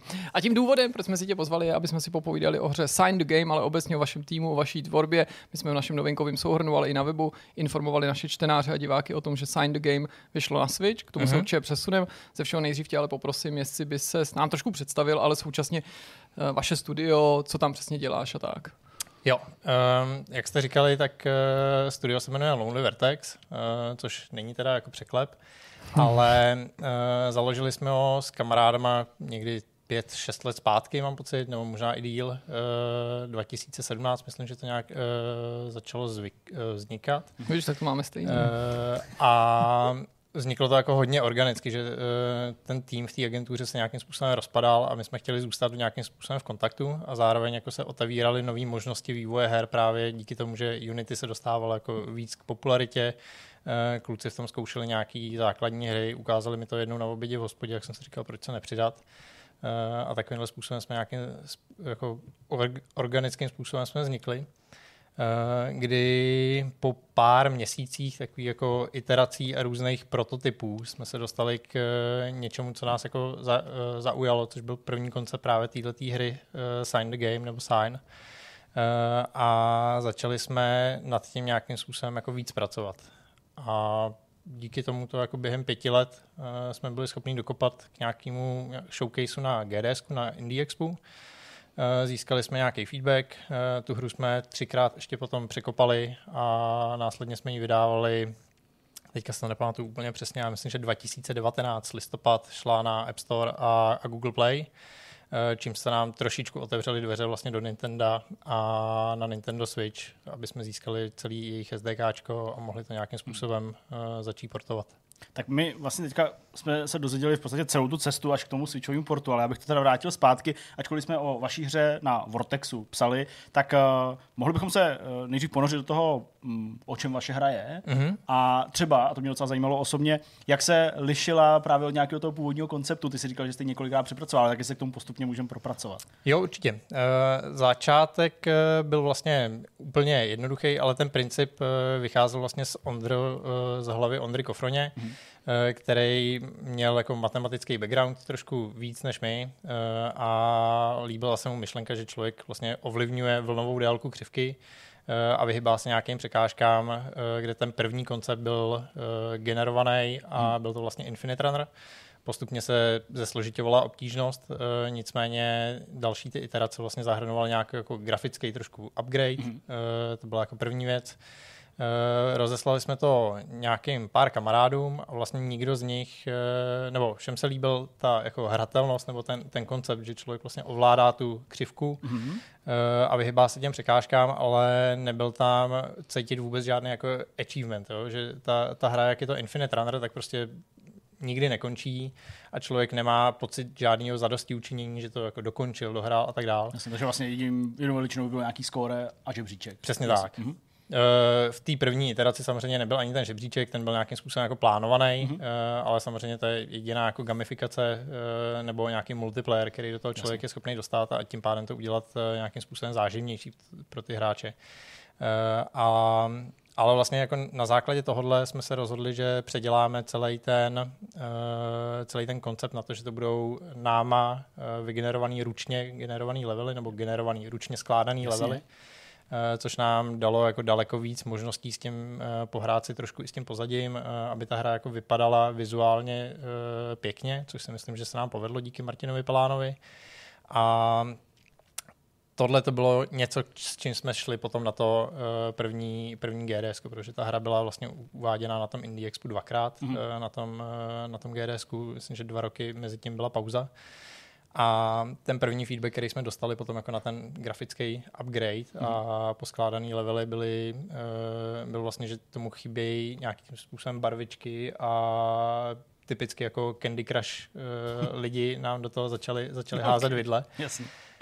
Um, a tak jsme se nad tím zamysleli. Uh, ten feedback byl jako relativně jako řekněme, široký, jo? že nebylo to tak, že, že by nám to řekl jeden člověk a my jsme si řekli, jo, tak to musíme předělat hmm. celý, ale jako ve finále jako ta vizuální stránka věci uh, tam hrála velký, uh, vlastně jako v tom feedbacku uh, ve většině těch odpovědí, na které jsme hmm. se ptali. Jasně tak, eh, tak jsme se nad tím zamysleli a vlastně se to celý zase překopalo po té grafické stránce mm-hmm. a hodně se jako vylepšil ten, ten vizuál. Řekni nám prosím tě víc o tom ovládání, protože pro tebe je to samozřejmě mm-hmm. má věc, pro některé naše náhodní diváky nebo posluchače, kteří to sledují, můžou se ptát, a je to teda něčím jiný, je to prostě jenom se vyhejbám, ale to určitě souvisí s tím názvem a s tou sinusoidou, tak nám to prostě popiš, jako jak se ten mechanismus odlišuje od jiných podobných her. Původně jsme vlastně to ovládání stavěli na základě toho, že uh, v landscape modu uh, těch zařízení člověk jako ovládal tu křivku tím, že buď držel palec na levý nebo pravý straně. Uh, to ale nenabízelo v té hratelnosti vlastně žádný velký, žádnou velkou variabilitu, to znamená nějaký jako trošku víc profesionálnější kousky, když to řeknu. Uh, takže tohleto ovládání jsme změnili nějakým způsobem na swipe akce, který člověk je schopný udělat daleko přesněji. Mm-hmm. A, a na těch tady zařízeních se to chová vlastně jako hrozně přirozeně. Jo? Že člověk je prostě zvyklý na tom, na tom zařízení scrollovat na webových stránkách, takže mu to přijde, že vlastně to ovládání zná. Uh, a tohle pro nás bylo jako velká změna, protože nám to dovolilo v těch levelech udělat, uh, řekněme, i nějaký jako složitější trošku schémata.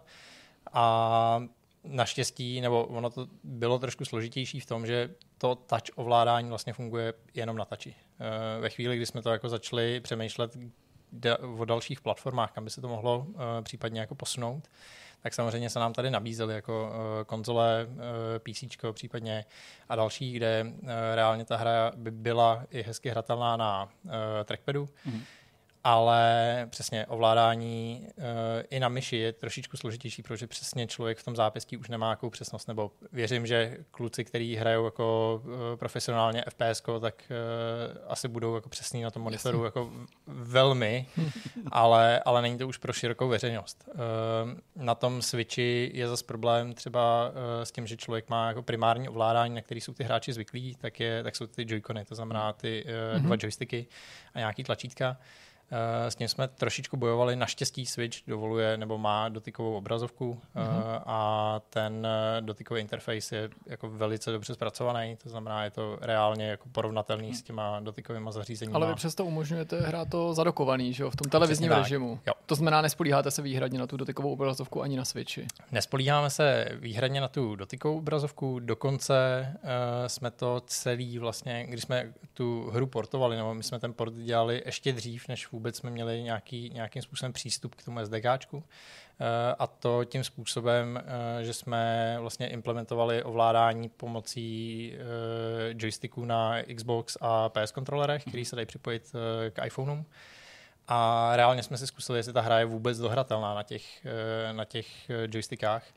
A povedlo se nám to. Trvalo to jako spoustu iterací a mhm. spoustu téměř rozbitých telefonů, ale, ale nakonec jsme to dohráli. Takže s tím letně jsme potom byli jako spokojení a, a říkali jsme si, OK, tak dává smysl asi to, ten port udělat a uvidíme, jak to, jak to potom bude vypadat, uh, jestli to lidi budou, budou hrát rádi, nebo ne. No.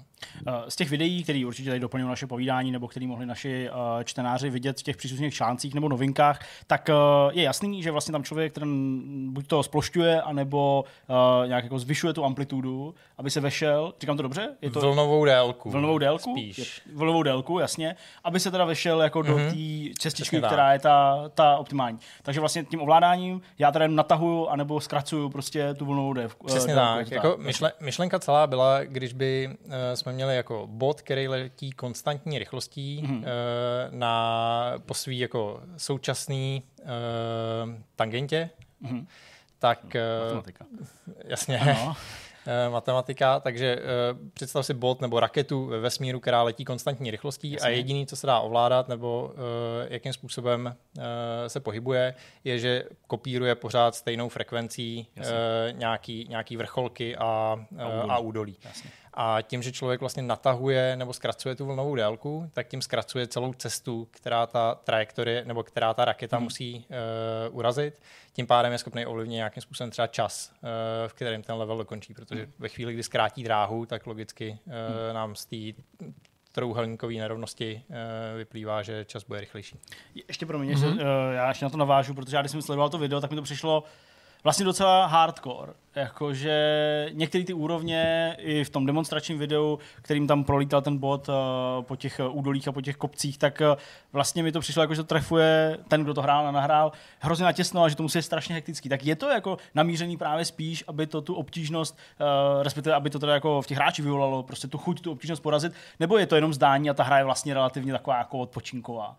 Hrozně záleží. Ty první levely jsme stavěli tak, aby byly opravdu odpočinkový mm. a, a aby se člověk jako rychle osvojil a vyzkoušel si na tomto ovládání. E, nicméně ty pozdější e, úrovně, který, tam, který jsme tam stavili, e, díky bohu, že to stavil naštěstí jeden člověk, takže měl jako v hlavě mm. nějaký pořád stejný koncept, tak eh, se postupně zesložitějí čím dál tím víc a víc. Eh, a, a reálně to bylo mířený trošku na to, aby jsme jako vyvolali v tom hráči vlastně frustraci trošku, Jasně. ale frustraci takového typu, že bude schopný se nějakým způsobem jako posouvat dál. Mm-hmm. Celý tohleto bylo založené i na nějakém jako našem, na naší datové analýze, kterou jsme si postavili, eh, když jsme rozeslali tuhle tu hru mezi 30 kamarádů, tak jsme reálně sledovali, jestli prostě se v té hře posouvají, to znamená, jestli v tom levelu končí pořád na stejném mm-hmm. místě. V případě, že tomu tak bylo, eh, i že tak, jako takový případy opravdu byly, Eh, tak jsme třeba tu překážku nějakým způsobem trošičku posunuli, aby vlastně on ji byl schopný překonat eh, a dostával se a vlastně byl tam jako graduální ten progres. Mm-hmm. To znamená, jako dokončím 5%, 7%, pak zase jako failnu třeba na 3%, ale pořád, aby to bylo stupňované, okay.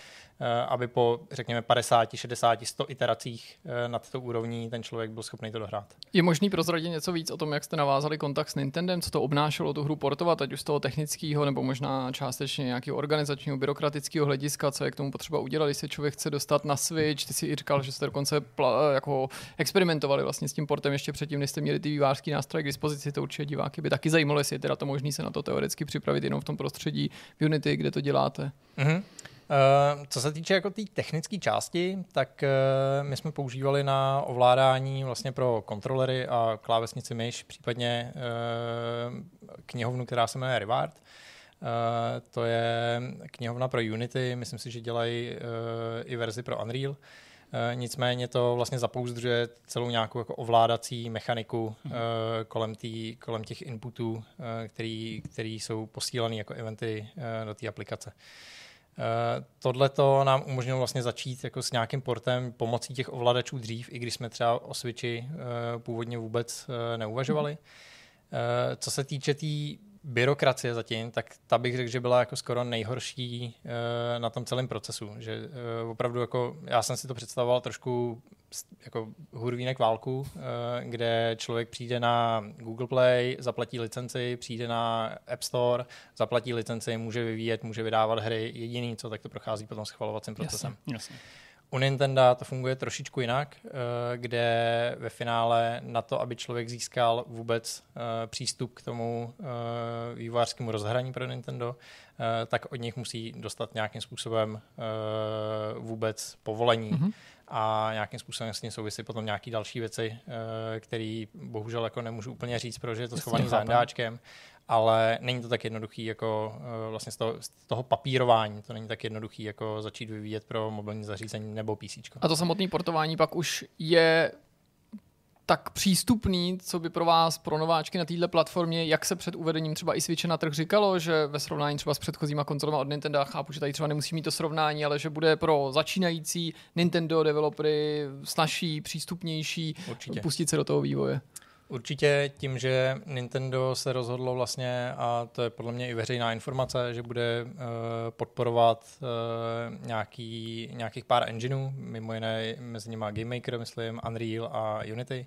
Ještě je tam pár dalších. Uh, tak pro všechno tohle to má nějakým způsobem jako tu svoji knihovnu, to svoje jako nativní SDKčko zapouzdřený a je reálně vlastně možný tu hru, kterou člověk už má, tak ve finále zbuildit pro to Nintendo, vyzkoušet, co na ní funguje, co na ní nefunguje a vůbec jako ten port nezahrnuje nějaký jak, dramatický jako změny. Jo. Eh, je to ve finále jako pokud člověk dělá hru na mobilní zařízení, eh, tak výkonnostně je to Nintendo třeba jako řekněme porovnatelný s nejnovějšíma iPhonama, eh, možná ještě na tom ještě pořád trošičku líp, takže člověk se nemusí bát eh, toho, že by musel řešit nějakým způsobem grafickou optimalizaci a další hmm. věci. Pokud portuje uh, hru na já nevím, z PC nebo z nějaký next gen konzole, tak je to samozřejmě trošičku jiný příběh, protože ono je to vidět i na těch hrách, když se člověk podívá na ve finále uh, stream, když se podívají naši diváci na stream nějakých Nintendových her, tak je vidět, že ta grafika je nějakým způsobem ořezaná, protože v tom Jasně. prostě do toho malého zařízení jako nenarvete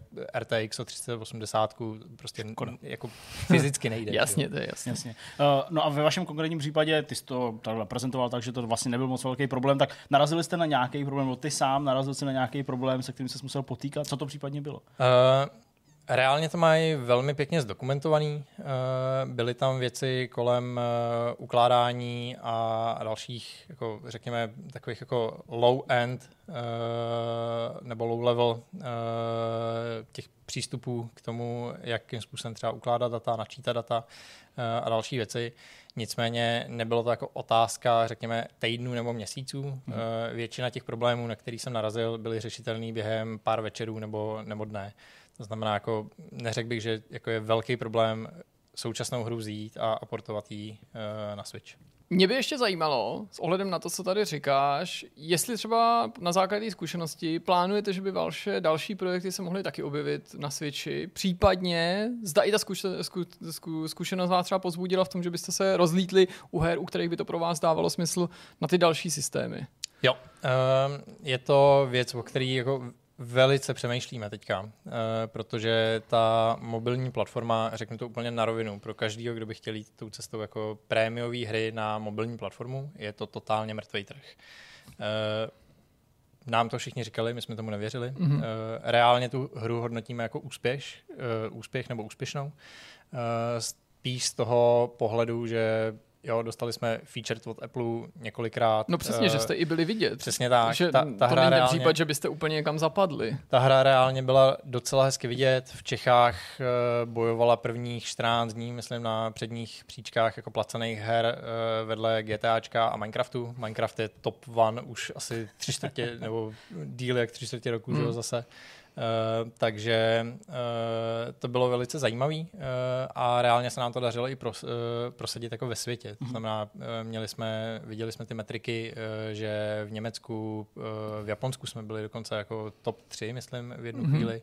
Uh, a, a ta hra reálně jako pro nás úspěšná byla. Uh, nicméně to, co jsem si já myslel, když se člověk dostane do top 5 placených her někde ve světě, ještě jako v Čechách mi bylo jasný, že to znamená pár kopií, uh, ale myslel jsem si, že top 5 v Japonsku znamená jako tisíce prodaných kopií nebo mhm. desetitisíce prodaných komerční kopií. úspěch. Přesně tak, automatický hra. komerční úspěch. Uh, studio zafinancovaný na další čtyři roky. Pojďme se do toho vrhnout jako full time, protože pro nás je to ještě pořád jako uh, hobby projekt nebo koníček. Mm. Um, tak takhle to bohužel není. Jako finančně to pro nás uh, neznamenalo žádný velký úspěch. Uh, I když se nám líbilo jako to, jakým způsobem ta hra se vlastně sama docela organicky odpromovala.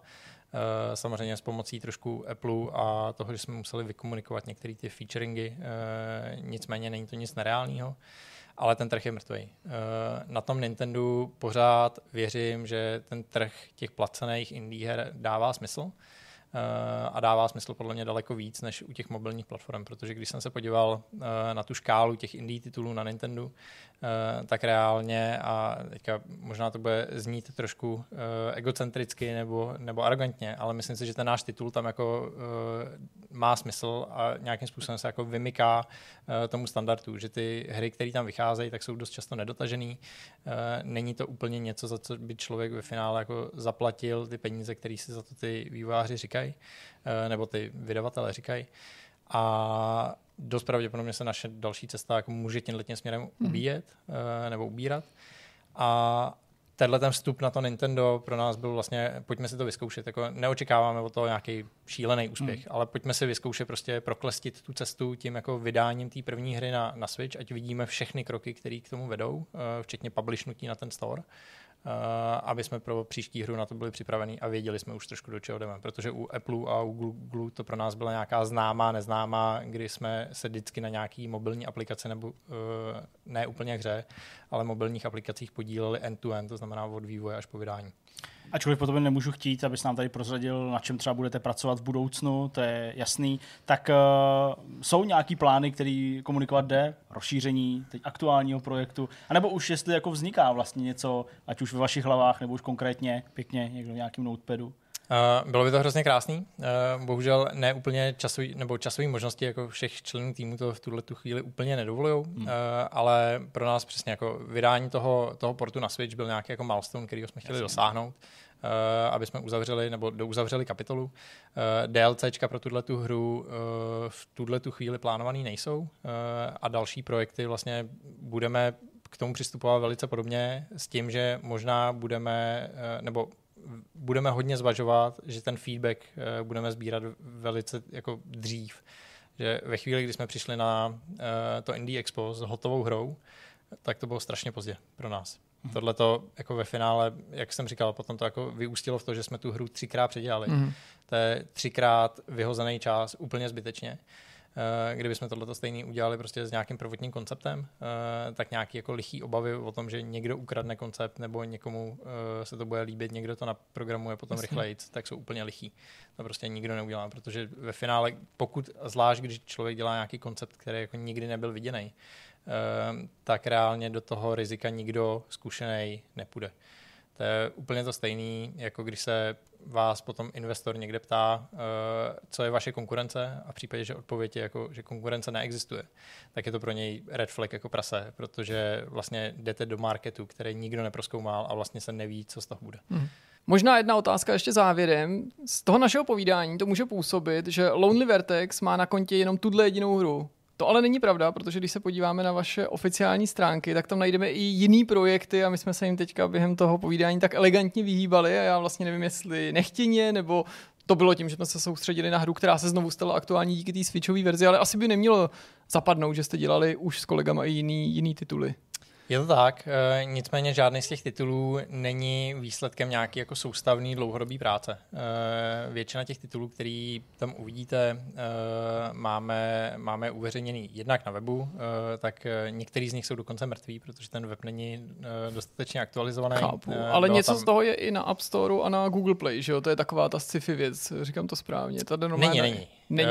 Uh, opravdu jako Sign je jediná Fakt, hra, která jo. je produkčně vydaná. Uh, máme pár konceptů, které jsme dělali v rámci nějakých uh, hackathonů. To znamená, hmm. docela uh, kluci u nás se aktivně účastnějí minimálně jednou do roka, uh, občas i dvakrát do roka uh, nějakých uh, game dev session, který jsou že, klasicky třídenní třeba. Uh, a, a reálně jsme jako některé koncepty dělali. E, nic z toho se ale díky tomu, že jsme pracovali dost ustavičně na, na sínu, e, tak eh, se nedostalo do nějaké jako produkční verze. E, a v tuhle chvíli dokonce ani nevíme, který z těch projektů e, vybereme, anebo jestli mm-hmm. to bude úplně něco nového. E, budeme mít určitě nějaké jako brainstormovací e, sessions.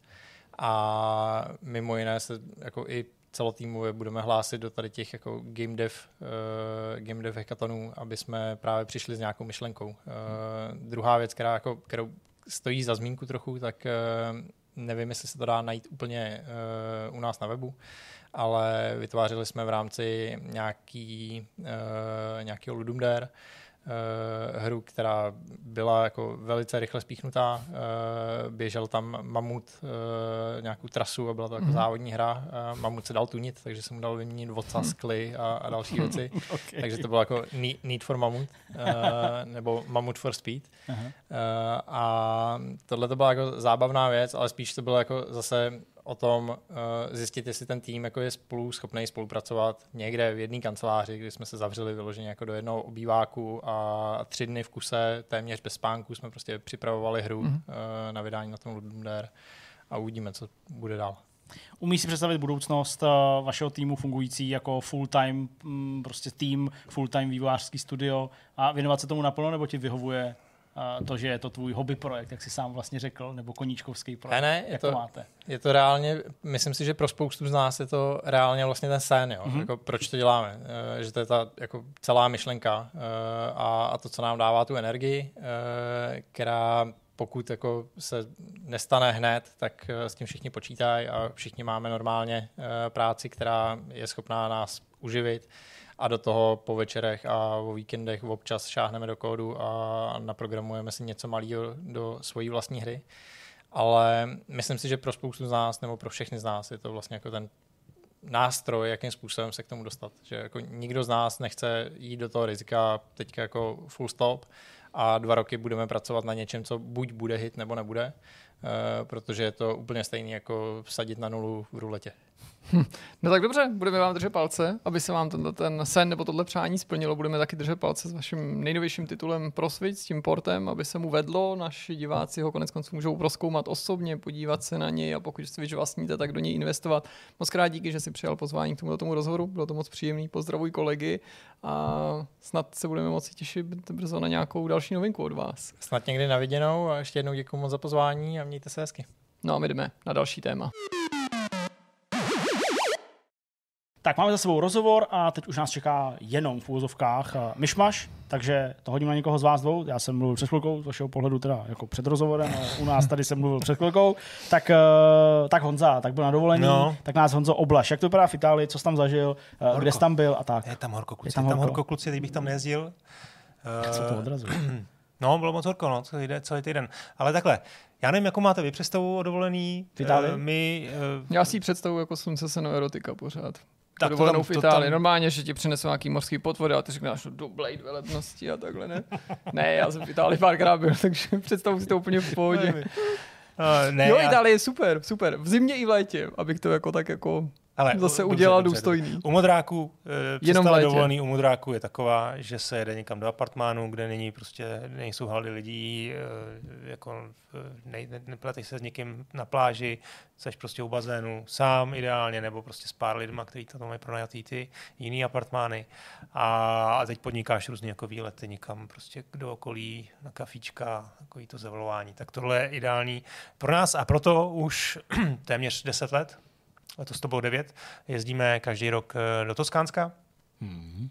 Někam Tuskan. mezi, mezi Florenci. a Taky mě to napadlo, čím to Co ti napadlo? Tuskan, že to tak jako řeknu, ale řekl to zde Já nevím vůbec, proč jsem to řekl. My jsme tady teď, že my tady degenerujeme společně Ale už se po těch letech ty tak napojí na sebe, že, Že už říkáte, blbosti že i říká- blbý fory říkáte jako ve stereu. Ty Přesně, promiň, promiň, Honzo. Byli jste v Toskánsku a to mě vlastně docela láká, že o tom povídej. Já tam chci vzít holky. Jo, takže to bych, hele, úplně super. Samozřejmě to, že nejsi u moře, jako je trošku jako nevýhoda, to moře jako chceš vidět, když to tady nemáme, ale dá se tam jako je za, za, za já nevím, za tři čtvrtě hodiny, za hodinu seš prostě u moře, najdeš si tam nějakou pláž, oni tam ty pláže nejsou úplně kdo ví jaký, takže my máme prostě radši, když se dostaneme mezi ty kopičky, Mhm. mm-hmm. jo, gladiátor, viděli jste to, jak to Jasně, tam, no jo, tam běží na začátku nebo na konci. Je. Ruka jezdí. A, e, takže super, takže tohle, tohle jako my milujeme, jezdíme tam po těch vesničkách Monteregiony, to znáte i jako fanoušci Assassin's Creed určitě. E, ve Španělsku. Florencie, tam byla taky dvojka. Takže, takže tohle, tohle super. Počasí bylo perfektní. My jsme se rozhodli teda vydat i do toho Říma, Mhm. mm-hmm. to bylo dvě a půl hodiny, ale když už tam člověk je, je to teda daleko. Celý den asi? Taková- Na celý den, no, vyrazili jsme hodně brzo. Eh, A to tam, tam to teda bylo krutý, to horko, jo, protože tam, když nemáš jako moc, moc možnost se někde jako schovat pod nějaký stromy nebo něco do stínu, tak je to jako peklo. No. Mhm. Takže to jsme si řekli, jo, je to tady pěkný, ale musíme přijet někdy na podzim nebo na jaře a, a to. Ale každopádně i, i v tom létě tam je samozřejmě strašně lidí, takže ty, i z tohohle Hele, pohledu. nechci z toho dělat úplně turistického průvodce, jo, ale eh, ty si říkal třeba, že Koloseum a tak dál, tak eh, jaký tam jsou třeba vstupy, jako myslím tím jako finančně? Já, neříkej mi, kolik tam stojí chleba, mlíko Hmm. a tak dál, ale jako třeba prostě ty atrakce turistický. Eh, No, tak já, já si moc jako přesně dílo neřeknu, protože mm, my jsme vlastně měli jeden den, takže jsme se nikam do ničeho nechtěli pouštět A, moc. jasně. Měli jsme nějaký čtyři věci, čtyři místa, které jsme chtěli vidět, jako ty španělský schody a Fontánu. tak- fontánu že jo, a já nevím co, nějaký chrám a, a, a tohle, takže jsme se tam jako víceméně jenom obešli a zvenku. Ale jako tohle jsem teda zjišťoval a myslím, že to stálo prostě nějaký, zase, to určitě tam je nějaká, nějaká, že můžeš přeskočit tu frontu, že si připlatíš Jasně. a, a, a je to potřeba udělat do, dopředu, den, dva dopředu, abys to měl, abys vlastně měl ty garantované lístky nějak, nebo konkrétní to. A nevím, to bude stát třeba dospělý, bude stát 20 teček. Zase, jestli chceš průvodce, Jasně. jestli chceš sám, Jasně, jasně. oni ti to samozřejmě Takže- nedají jen tak, že tam chceš jako, Jasně. myslím, že to kolosom zrovna je, že tě tam jako nepustí jen tak, tak běž a sám si to projdi a když, když budeš chtít vypadnout, tak se vrát, že musíš jít s nějakou Hmm. jako No tak to skupinou. by se muselo změnit, No. protože my to tam takhle přesně před pár lety měli. Jo? Já nevím, no fakt, já nevím, pět nebo sedm zpátky jsi koupil individuál a fakt si tam chodil okolo, pak nahoru, že jo, tam si do toho a čumnul mohl si dolů. taky všude. No A kolik to všude to, stálo? nevím, jestli, no to nevím, si nepamatuju, že jo. já Jo. všechno říkám před Já pár lety, Tak možná je to takové, 10, bylo to to ještě před Madlenkou. Ale no, že? plus minus mi nějak říkali 20, že jako na, To na dospělýho. Já tak do toho jako hodně takovou vsuvku, protože i my jsme tak jako dovolenkovali, tak eh, my jsme pak na poslední dva dny zakotvili tady uh, nedaleko Prahy u zámku Štířín. Bydleli jsme přímo v tom zámku, to bylo jako, jako hezký. A říkám, tak pojedeme jeden den jako třeba do těch Čestlic, ne? Jako do toho akváče, tak jsme tam nejeli, ty vole, protože jako tam jako dospělý vstupný na den stojí asi tisíc korun. No, tak to je zajímavý. Já byl za 99 na celý den V třech lidech v Rakovníku, protože se opravuje vnitřní bazén, jak jsme byli správně upozorněni v komentářích a jako skvělá akce. Jediný teda blbý, že venku je jediný stánek, ten nebere karty, skoro nic tam nemá, uvnitř areálu není bankáž, takže když tam přijdeš jako já s kartou a mobilem, tak skončíš tak, že ti musí na zmrzlinu pro dítě přispět plavčice. Mimochodem, kdyby se paní plavčice dívala, nebo byste jí znali, tak vám děkuju, protože ta viděla, Jako, No manželce lépe řečeno, která se snažila jako Magdaleně vysvětlit a to ona tam jako nestropila žádnou scénu, ale byla to z znamená, toho nebude, taková, že no, protože nejlevnější věc ve stánku stála 26 korun, to byla zmrzlina Míša a my jsme měli jenom 20 a, a přišla za náma moje paní plavčice, že jako ví, že se teda neposlouchá, ale to jsem teda jako, jako úplně mě tím dojala teda na druhou, jako takováhle míra To solidarity, nejen, že teda chrání naše životy v bazénu, ale ještě musí chudák rozdávat vlastní peníze, Hmm. zatímco tam sedí ve 30 stupňovém vedru. hmm. Jenom chci vám jenom říct tady, Čestlice, Aquapark, rodina, dva dospělí, nebo seniori, ale tak dva dospělí, plus jedno až dvě děti, do 150 cm, to nevím, jestli asi to byste se ještě vešli, no, ne? to ještě, ty vole. Tak prosím Ty nás, jsi možná vyšel tak. tak prosím nás, odpolední, přesně, Už je třetí. jsem dítě, tak odpolední, odpolední je 2349 korun. No. A celodenní, pozor, 2449 To, na to bych řekl, ale já se to nechci koupit No, celý, jasně. já chci jít Já jenom chci, no, vykoupat. Prosím vás, pane Bík, asi má to o stovku a může to být celý den. Ne, to už bych nezval. Prostě jako když jsem viděl, že to stojí prostě 2449 korun, anebo dvakrát zaplatit prostě 999 korun za dva dospělí a za jedno dítě, který jsem jako nevypozoroval, ale taky si myslím, že by asi mělo i jako Lea zaplatit 800 korun. Hmm. No ty vole, jako to je prostě, kdo na to má? Jako, To je strašně asi je tam narváno. To je, no já to tomu věřím, ale to je jako, kdo na to má? No to my asi brzo zjistíme, protože my jsme dítě přihlásili na plavání No to už máme za ve sebou. školce, jako prostě, jako to organizované v rámci jasně. školky, že jo, a oni budou jezdit do Česlic. Fakt? Takže to Hmm, má, to, to, že- Jo, ale to, to je To bude snad levný, dobrý, To je no. fakt levný. To je hustý, To je no. bez Tak problémů. Kristian To už je z toho- To jsme tam jsme taky byli. Tam jsme taky Jo? byli s klukem, no. to, jsme, to jsme teda odbočili výrazně, promiň, zpátky No. do Itálie. Nebo teda, jestli máš něco jiného ještě. Ještě jsem chtěl na to navázat, jsem zrovna dneska jsem studoval Spartu jako pře, pře, ty Permanentky, permanentky. no jasně. A našel jsem nějaký srovnání. Rodinná na- tribuna pro kluky. Ne, úplně fascinující věc. Normálně srovnávali všechny týmy v české lize, kolik Ano. stojí jako předplatný. A ty vole eh, teplice mají jako prémiový předplatný za 2000 korun. No. A máš na každý zápas klobásu a pivo zdarma. Za 2000 korun na každý No, zápas Tak to ligové. se jenom v těch klobásách máš prostě a- 20, a a místo máš kde? 20 zápasů. Jo? 20 zápasů. 20 zápasů. No, jo, A protože, máš prostě 20 zápasů, 20 klobás, 20 piv a, a 20 zápasů. no, tak to bys dal za stovku tak jako tak, no možná i víc. ne, nechápu. za to No pivo. jasně, to dostaneš jako... Tam to, jako fakt neumí to je jenom, když přijdeš na jídlo, tak Takže si to vrátí do teplice. No ne, jako Stál se s fanoušek teplic. Ne, tak to vytáhne klobouček. nepojedu, ale FK jako teplice. Jenom, jenom, že prostě ta cena To je hustý, jako, A a jak je to na Spartě teda? Na Spartě máš právě tady letos tam je to jako nějaký, že začnou že dávají body za to, když nechodíš, nebo za to, že chodíš, jo? že tě jakoby, že tě, že tě body, já penalizují. nechci body, já chci klobásu. ty vole. Body, no, že- ne, klobása tam není, to je jenom v, tom, To je v těch jasný. teplicích. Jenom jsem, že na Spartě mají teď nový systém, Jasně. kdy ne, když nechodíš, tak tě jako nějak penalizují a příští rok to budeš mít jako trošku dražší. Jo? Protože Jak chtějí, pojištění protože, auta, ty vole. protože zjišťují, že máš, oni mají 10 milionů, 10, jo, 10 milionů, 10 tisíc prodaných eh, pernamentek a potom jsou zápasy, kdy už jako není, není co prodávat, protože tam prostě lidi nepřijdou Hmm. a je tam prostě volno a oni už nemají co prodávat. Takže chtějí zajistit, vole, aby jsem si si to koupil, to je udělal- moje věci, tam přijdu nebo Tam mě ne. ale nějak přece zlepšit. Jo, jako- ale oni jenom chtějí, aby si řekl, aspoň, aby si jim napsal, Chápu. hele, já nepřijdu. Ale teď přece Jo?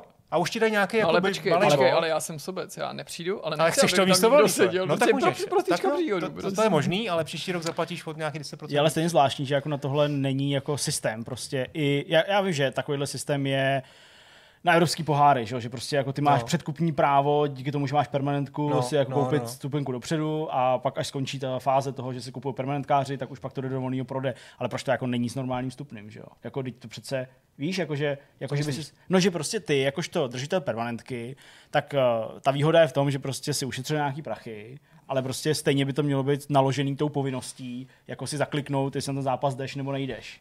Jako Tohle, tím, tohle vlastně není určit- povinnost, ale je No to není, nějaká no, motivace, aby ti to udělal. Aby No ti to právě, a A, ještě já- je zajímavý to u té Sparty, že ty můžeš, a to si myslím, že nemá, nemá moc týmů, jestli vůbec nějaký český, že můžeš, my se třeba dohodneme. Jasně. jo, zaplatíme to spolu a je to jako legální a Sparta to podporuje. Jasně, Ty a si můžeme sharujete. nejenom sdílet tu k, k, kartu a ty tam můžeš normálně chodit, jako kámošům to můžeš dát, a nejenom to, ty můžeš dokonce na dálku posílat. To znamená, já ti nemusím fyzicky dát tu kartu, Ano. já ti pošlu nějaký QR kód Ano, přesně tak. a, a, A, plus máš ještě slevu na někoho, kdo vyšel s tebou, tuším, že jo, nebo jak to tam je No. a, a takovýhle. Ale říkám prostě jako mít ten systém, že i permanentkář musí potvrdit, jestli ten zápas jde nebo nejde, což prostě chápu, rozumím tomu, že tam chodí i lidi, kteří třeba nemají telefon nebo prostě jsou starší a, a No. prostě jako neumějí to s technologiemi a tak dále, ale prostě podle mě to mělo být, aby se nestávalo tohle. Přesně. No. Půlka stadionu je prázdná, protože tam, Přesně, tam nikdo přesně, no. nepřijde a zbytek čeká venku, protože si nemá kam sednout. Ještě určitě na místě zodpovědět otázku, jako jestli to zranění ti přivedl, přivodil Komodus před tím Tigrem nebo až po něm. Což... Jak, no, jak jsi byl v tom, v tom kolosiu, máš rozsekanou tu Jo, hlavu, tak to je od komoda, Ty, ne? to ani nevidím, jak To jsi mám z boxu, strany. to mám z boxu. Ty jsi byl boxoval. no. Ty se se přihlásil chystal na Clash of the Stars. ne, to ne, no, já trénuju a dostal jsem do držky. Blunder versus Ali. Ty vole, mu, ne to ne, eh, Tomáš. Ne, to by byl Andrej versus Ali. Ty vole, To Za to by se ale fakt asi cáloval hodně, co? teda asi jo. Asi jo, a to, to, Ale ono by to bylo jen těma polštářema určitě. Zatím si musel vystačit s freescootem a zatlem. Ale uh, co tam máš dál? Jo. No já jsem teda hodně četl, já jsem to moc neviděl. Vy jste tady minule jste tady nějak řešili toho, toho mistra Bína, ne? To asi není Jo, moc, jo, to, to už ztráte. ztráte Ale já to ještě strašný. neskusil furt. Ne, ono to není moc dlouhý naštěstí. To je No, jako ta víra. pár- Takže já doporučuji spíš, eh, mám tady jednu knížku, kterou chci doporučit, jinak teda hráli jsme tam spoustu her. Jo. Nám teď jsem, teď jsem největší odborník na, a to, no já vám řeknu hru, který jste rozhodně nikdo neslyšel. A tak pozor, pozor, pozor. Jmenuje se to Bad, Wars. Jakože? Bad, Bad Wars. Wars. Jako, jako špatný Postelový vál- války. Jo, jo, Bad War, jako, jako jo, Bad Wars. Jo, Bad takhle. Wars. No tak to, Slyšeli jste o tom? Asi No, tak- ne. občas to dělám. Přesně. jo, já si To vždycky Jirka taky snad ne. Oh, Ty doma? No. Ne, to je normálně mod pro Minecraft. Aha. Ale jako asi je jako minihra, fakt hodně jako. populární, je to vlastně ne, není to něco jako trošku jako CTFko, OK. a jakože tam máš týmy, máš postel a musíš jako soupeři zničit postel. Aha, jasně. A Teď o tom vím úplně všechno, protože kluk to kvůli tomu to hraje? propad. Ano, na, na Xboxu se to hraje, že? jo. A No, jsi to je měl- asi všude, ale Jsi my měl to s hrajeme na Xbox. Xbox? No jasně. Vy si No, prostě já na No, já jsem propašoval. Esko jsem propašoval, manželka to nevěděla, a pak jsme tam přijeli. Ježiš, A já no, jsem my máme v autě Xbox omylem. Ještě jsem tady od Jirky si půjčil Já jsem třetí, se jenom přistoupil třetí k tomu ovladač, Xboxu. eh, tak... eh, No ještě mě brásní, že tě v tom No byla, samozřejmě byla zlá krev, že už třetí den, protože kluci nechtěli Jenom- být, nechtěli být Chtěli jenom pařit? Chtěli pařit, jenom. No máme ten Steam Deck, že jo, takže jako když prostě spí dítě, tak Tak můžeš aspoň tohle, no. no já ne. Markéta hraje, že? Jo, no, no, tak, ne, vidíš, tak si to aspoň můžete počít, když je hráčka, tak To manželka je moc, jasný. moc jako tomu nedá a samozřejmě nevidí rádu, ráda, že prostě tam kluci jako místo toho to sluníčka no. e, jsou, jsou u Minecraftu, no, takže to, ale to bylo to, Chytaj to, to, bronze v Vitamin Minecraftu. Ale ještě teda tu knížku rychle, ať to Dobře. tady nejsme nějak dlouho, tak protože jsem tam jako vlastně hrál, ale tak eh, knihu, knihu jsem tam dal. Štěpán Kopřiva, říkám to něco? To mi něco To je říká. pán, na kterým jsem já vyrost osobně. Mě- Psal do skóre Mě kulturní to, rubriku. mě to něco říká, ale jako nebudu tady házet. Eh, Dáme. Štěpán Kopřiva s Pavlovským, Jirkou Pavlovským psal kulturní rubriku Rozkore, takže pro mě zásadní postava, že jo, ten mi, ten mi vždycky jsem každý měsíc četl ty jeho typy na komiksy a, a knihy a filmy a tak dál. Takže Jeho vlastně on začal potom, no, no, Promiň. psal rubriku, kde doporučoval, Tomu rozumím. psal recenze Jasně. knih, do komiksů, filmů a tak dál. A on potom začal i psát Mhm. vlastní knížky. Mimochodem výborný, no. Napsal třeba Rychlopalbu, e, takovou jako detektivku, nebo Asfalt, to je takový fantazy. A teď, letos, vydal knížku, která se jmenuje 101 minut. E, a je to situovaný do pražského metra, kde se stane, kde dojde k blackoutu. Mhm. Má jede metro pod Vltavou, někde, já nevím, do Palackého, e, to znamená mezi Andělem Mhm, asi jo, jo, a, jo. a to, to Jo, jo. fuk. A najednou tam dojde blackoutu a ty sleduješ vlastně, co se děje. Jo? Přijíždí tam, přijíždí tam uh, hasiči a jdou tam se tím, něco se tam zvrtne, totální tma. A je to- A, a, to, a teď je to 101 minut, je myšleno asi tak jak představit, že vlastně ty sleduješ minutu po minutě všechno, co se děje. To zní docela. Jo? Zní to dobře, zní to líp, než to je, jo? protože ono jako já jsem furt měl pocit, kdybych jako tohle sledoval jako v, v hollywoodském filmu, nebo kdybych to četl i třeba v podání nějaký jako anglický, v angličtině, jo, tak prostě když bys tam řešil ty osudy, poslouchal ty osudy, nebo četl ty osudy těch, eh, těch hasičů, kteří se jmenují Tom a Frank, tak mi to vlastně přišlo lepší, než když tam vidíš toho, jak oni se tam jmenují. Jaroslav pom- pom- no, Holzinger a Klarovič prostě, jo, prostě tak tam posloucháš, jak oni spolu mluví na té na tý výsledce a prostě jsem si říkal, ty vole, ale tohle prostě na mě to nefunguje, jo, ale zase zároveň je to prostě z pražského metra, z místa, který To jako znáš, kde taky plakat z roka jedeš a a on si to fakt jakoby, Pár jako zjistil si všechno. Zjistil si, jak funguje, jak funguje záchranka, jak fungují ty hasiči, Jo? co se může stát v tom metru, jak, jaký tam mají bezpečnostní jako předpisy a jako pojistky a v tomhle tom jako je to Ale to není Jo. jako, to je, to je prostě realistický, ne, že je tam na Jo, konci nějaký to UFO, nebo... Ne, ne, není tam. Tohle to, on psal teda fantasy, jaký sci-fi myslím taky měl, tohle je Hmm. naprosto realistický, jako, ne- jo, prostě to téma jako zajímavý, neříkám, že to je, bohužel to není jako kdo ví, jak napínavý, Hmm. až na ten závěr, No to ale já- doporučuju, je to prostě malý Hmm. a fakt super. Já jsem měl, jako, už klidně můžu říct, protože prostě vím, že to nezrealizuju, prostě už jsem mu to jako opustil, upustil, ale já jsem jako si pohrával s myšlenkou knihy, jako byla by taková jako mm, sci-fi fantazie, nebo spíš taková jako vědecko-fantastická fikce, uh, ale realistická, nebo jako ve snaze zpracovat to realisticky. Možná si vzpomenete, že když se otevíralo Futurum, Futurum se jmenuje na náměstí Aha. republiky? Jo, Futurum. Jo, ne Futurum, ještě to je v Hradci Krála, tady debil. Palladium samozřejmě. Palladium. no. Když se otevřelo Palladium, tak krátce předtím, než se otevřelo, tak jim tam vyhořela nějaká elektroinstalace uvnitř, jako komplet nebo něco takového. Museli to prostě jako předělávat. A já jsem jako chvilku jsem jako to jako zkoumal, jsem jako četl a vlastně jako, že viníci asi jako nebyli nebo něco takového. A právě jsem se jako pohrál s myšlenkou, jaký by byl jako zajímavý nějaký takovýhle technicistní ala Andy Weir prostě eh, román, nebo prostě nějaká jako povídka třeba jenom, právě jako o tomhle a napojit na to nějakou jako konspiraci, prostě jako hustou, Jako, že jsi chtěl napsat takhle, měl si Jo, jo, ale už vím, že to ne- ne- nenapíšu, úplně jsem od toho jako úplně dal pryč ruce a, a zkoumání, ale jako chvilku jsem právě jako řešil přesně, jak funguje IZS, jak prostě jako hasiči by přijeli, No. nepřijeli, kdo by to řešil, elektrika, jestli by se to mohlo splánovat, takovýhle jako, jako blbosti. A nějakou, jsem na to chtěl uplíst nějakou jako fikci konspirace. A první na to nemám čas ani prosím tě žít, na to psát knihy. Jako, že taky to říkáš, kdyby to náhodou říkám, někdo, že dáváš to, námět. klidně to napište, já bych to přečet pak, až to někdo napíše. Než to, ale musí to být dobrý. Musí A musí to být dobrý, udělat prosím dobře. vás. A byla sranda, by to napsal Jirka. Ty. To, to bylo dobrý. Jirko, napiš to. Já si Ty to napiš to, to je dobře, ne? Tak jo, tak já Máš to teď pak ještě spoustu, ty někam máš spoustu času na psaní teď, vej. No, tak Nebo obecně nikdy máš nevíš, spoustu že jo. času. To, no, já nevím, no, prostě tak středně. Teď jsem to tady chtěl doporučit nějaké věci, ty vypadaly, že by žádný, jako, nebo že mi čas nechybí. No nic, hele, uh, já musím říct, že tentokrát jsem jako, nemám žádný super doporučení, co se týče filmů nebo seriálů, protože jsem všechno, co jsem sledoval a koukal jsem celkem dost, byly věci buď pro děti, to vás nejspíš nezajímá, anebo jsem se vracel k eh, filmům a seriálům, který znám. Jo, že prostě jsem byl v takový náladě, že nechci koukat na nové věci, chtěl jsem koukat hmm. na věci prověřené, na věci, ke kterým se vracím opakovaně. Povídej. Ale při této příležitosti fakt to není jako důležitý, nebyly by ty, ty doporučení nějak zajímavý. Mě zaujalo, že jak se nou, hloub, nořím hloubějíc a hloubějíc do té nabídky Disney+, tak tam začínám spatřovat určitý mezery, někdy docela zvláštní.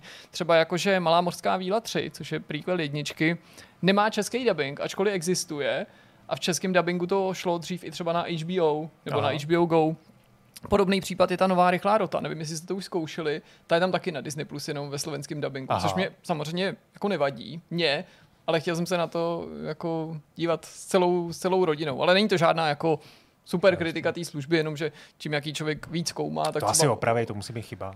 Protože může to být chyba. Kyně to normálně s dubbingem, tak To říkají jako... o tom Acta X, že jo, taky, jako, že to byla chyba. No, A no furt- chyba to je, ale No. taky není napravená, no, furt, no. Dobře, ale jestliže Disney to distribuoval v českých kinech jako v češtině, Chápu, s českým dubbingem, tak Ano. že to teď je jako... Mm. No, hele, u té u to, tý malý morský víly 3 nevím, jako třeba ten dubbing vznik pro televizi, třeba i když právě u těch Disneyovek se tohle neděje, Disney ne. si všechno dělá právě sám, což mě na tom celém případu ostatně zaujalo. Jinak, protože v tom byly různý volný dny, tak my jsme hlavně jako vždycky něco dělali, jsme měli jako nějaký program, ale nijak super sofistikovaný, nejeli jsme na žádnou jako dovolenou velkou, něco, o čem by se dalo vyprávět, byli jsme v tom rakovníku, takže nějaká práce na zahradě, pomáhání, byl jsem se tam znova vykoupat, takže jste dostali aktualizovaný typy, jak to vypadá na Aquapraku.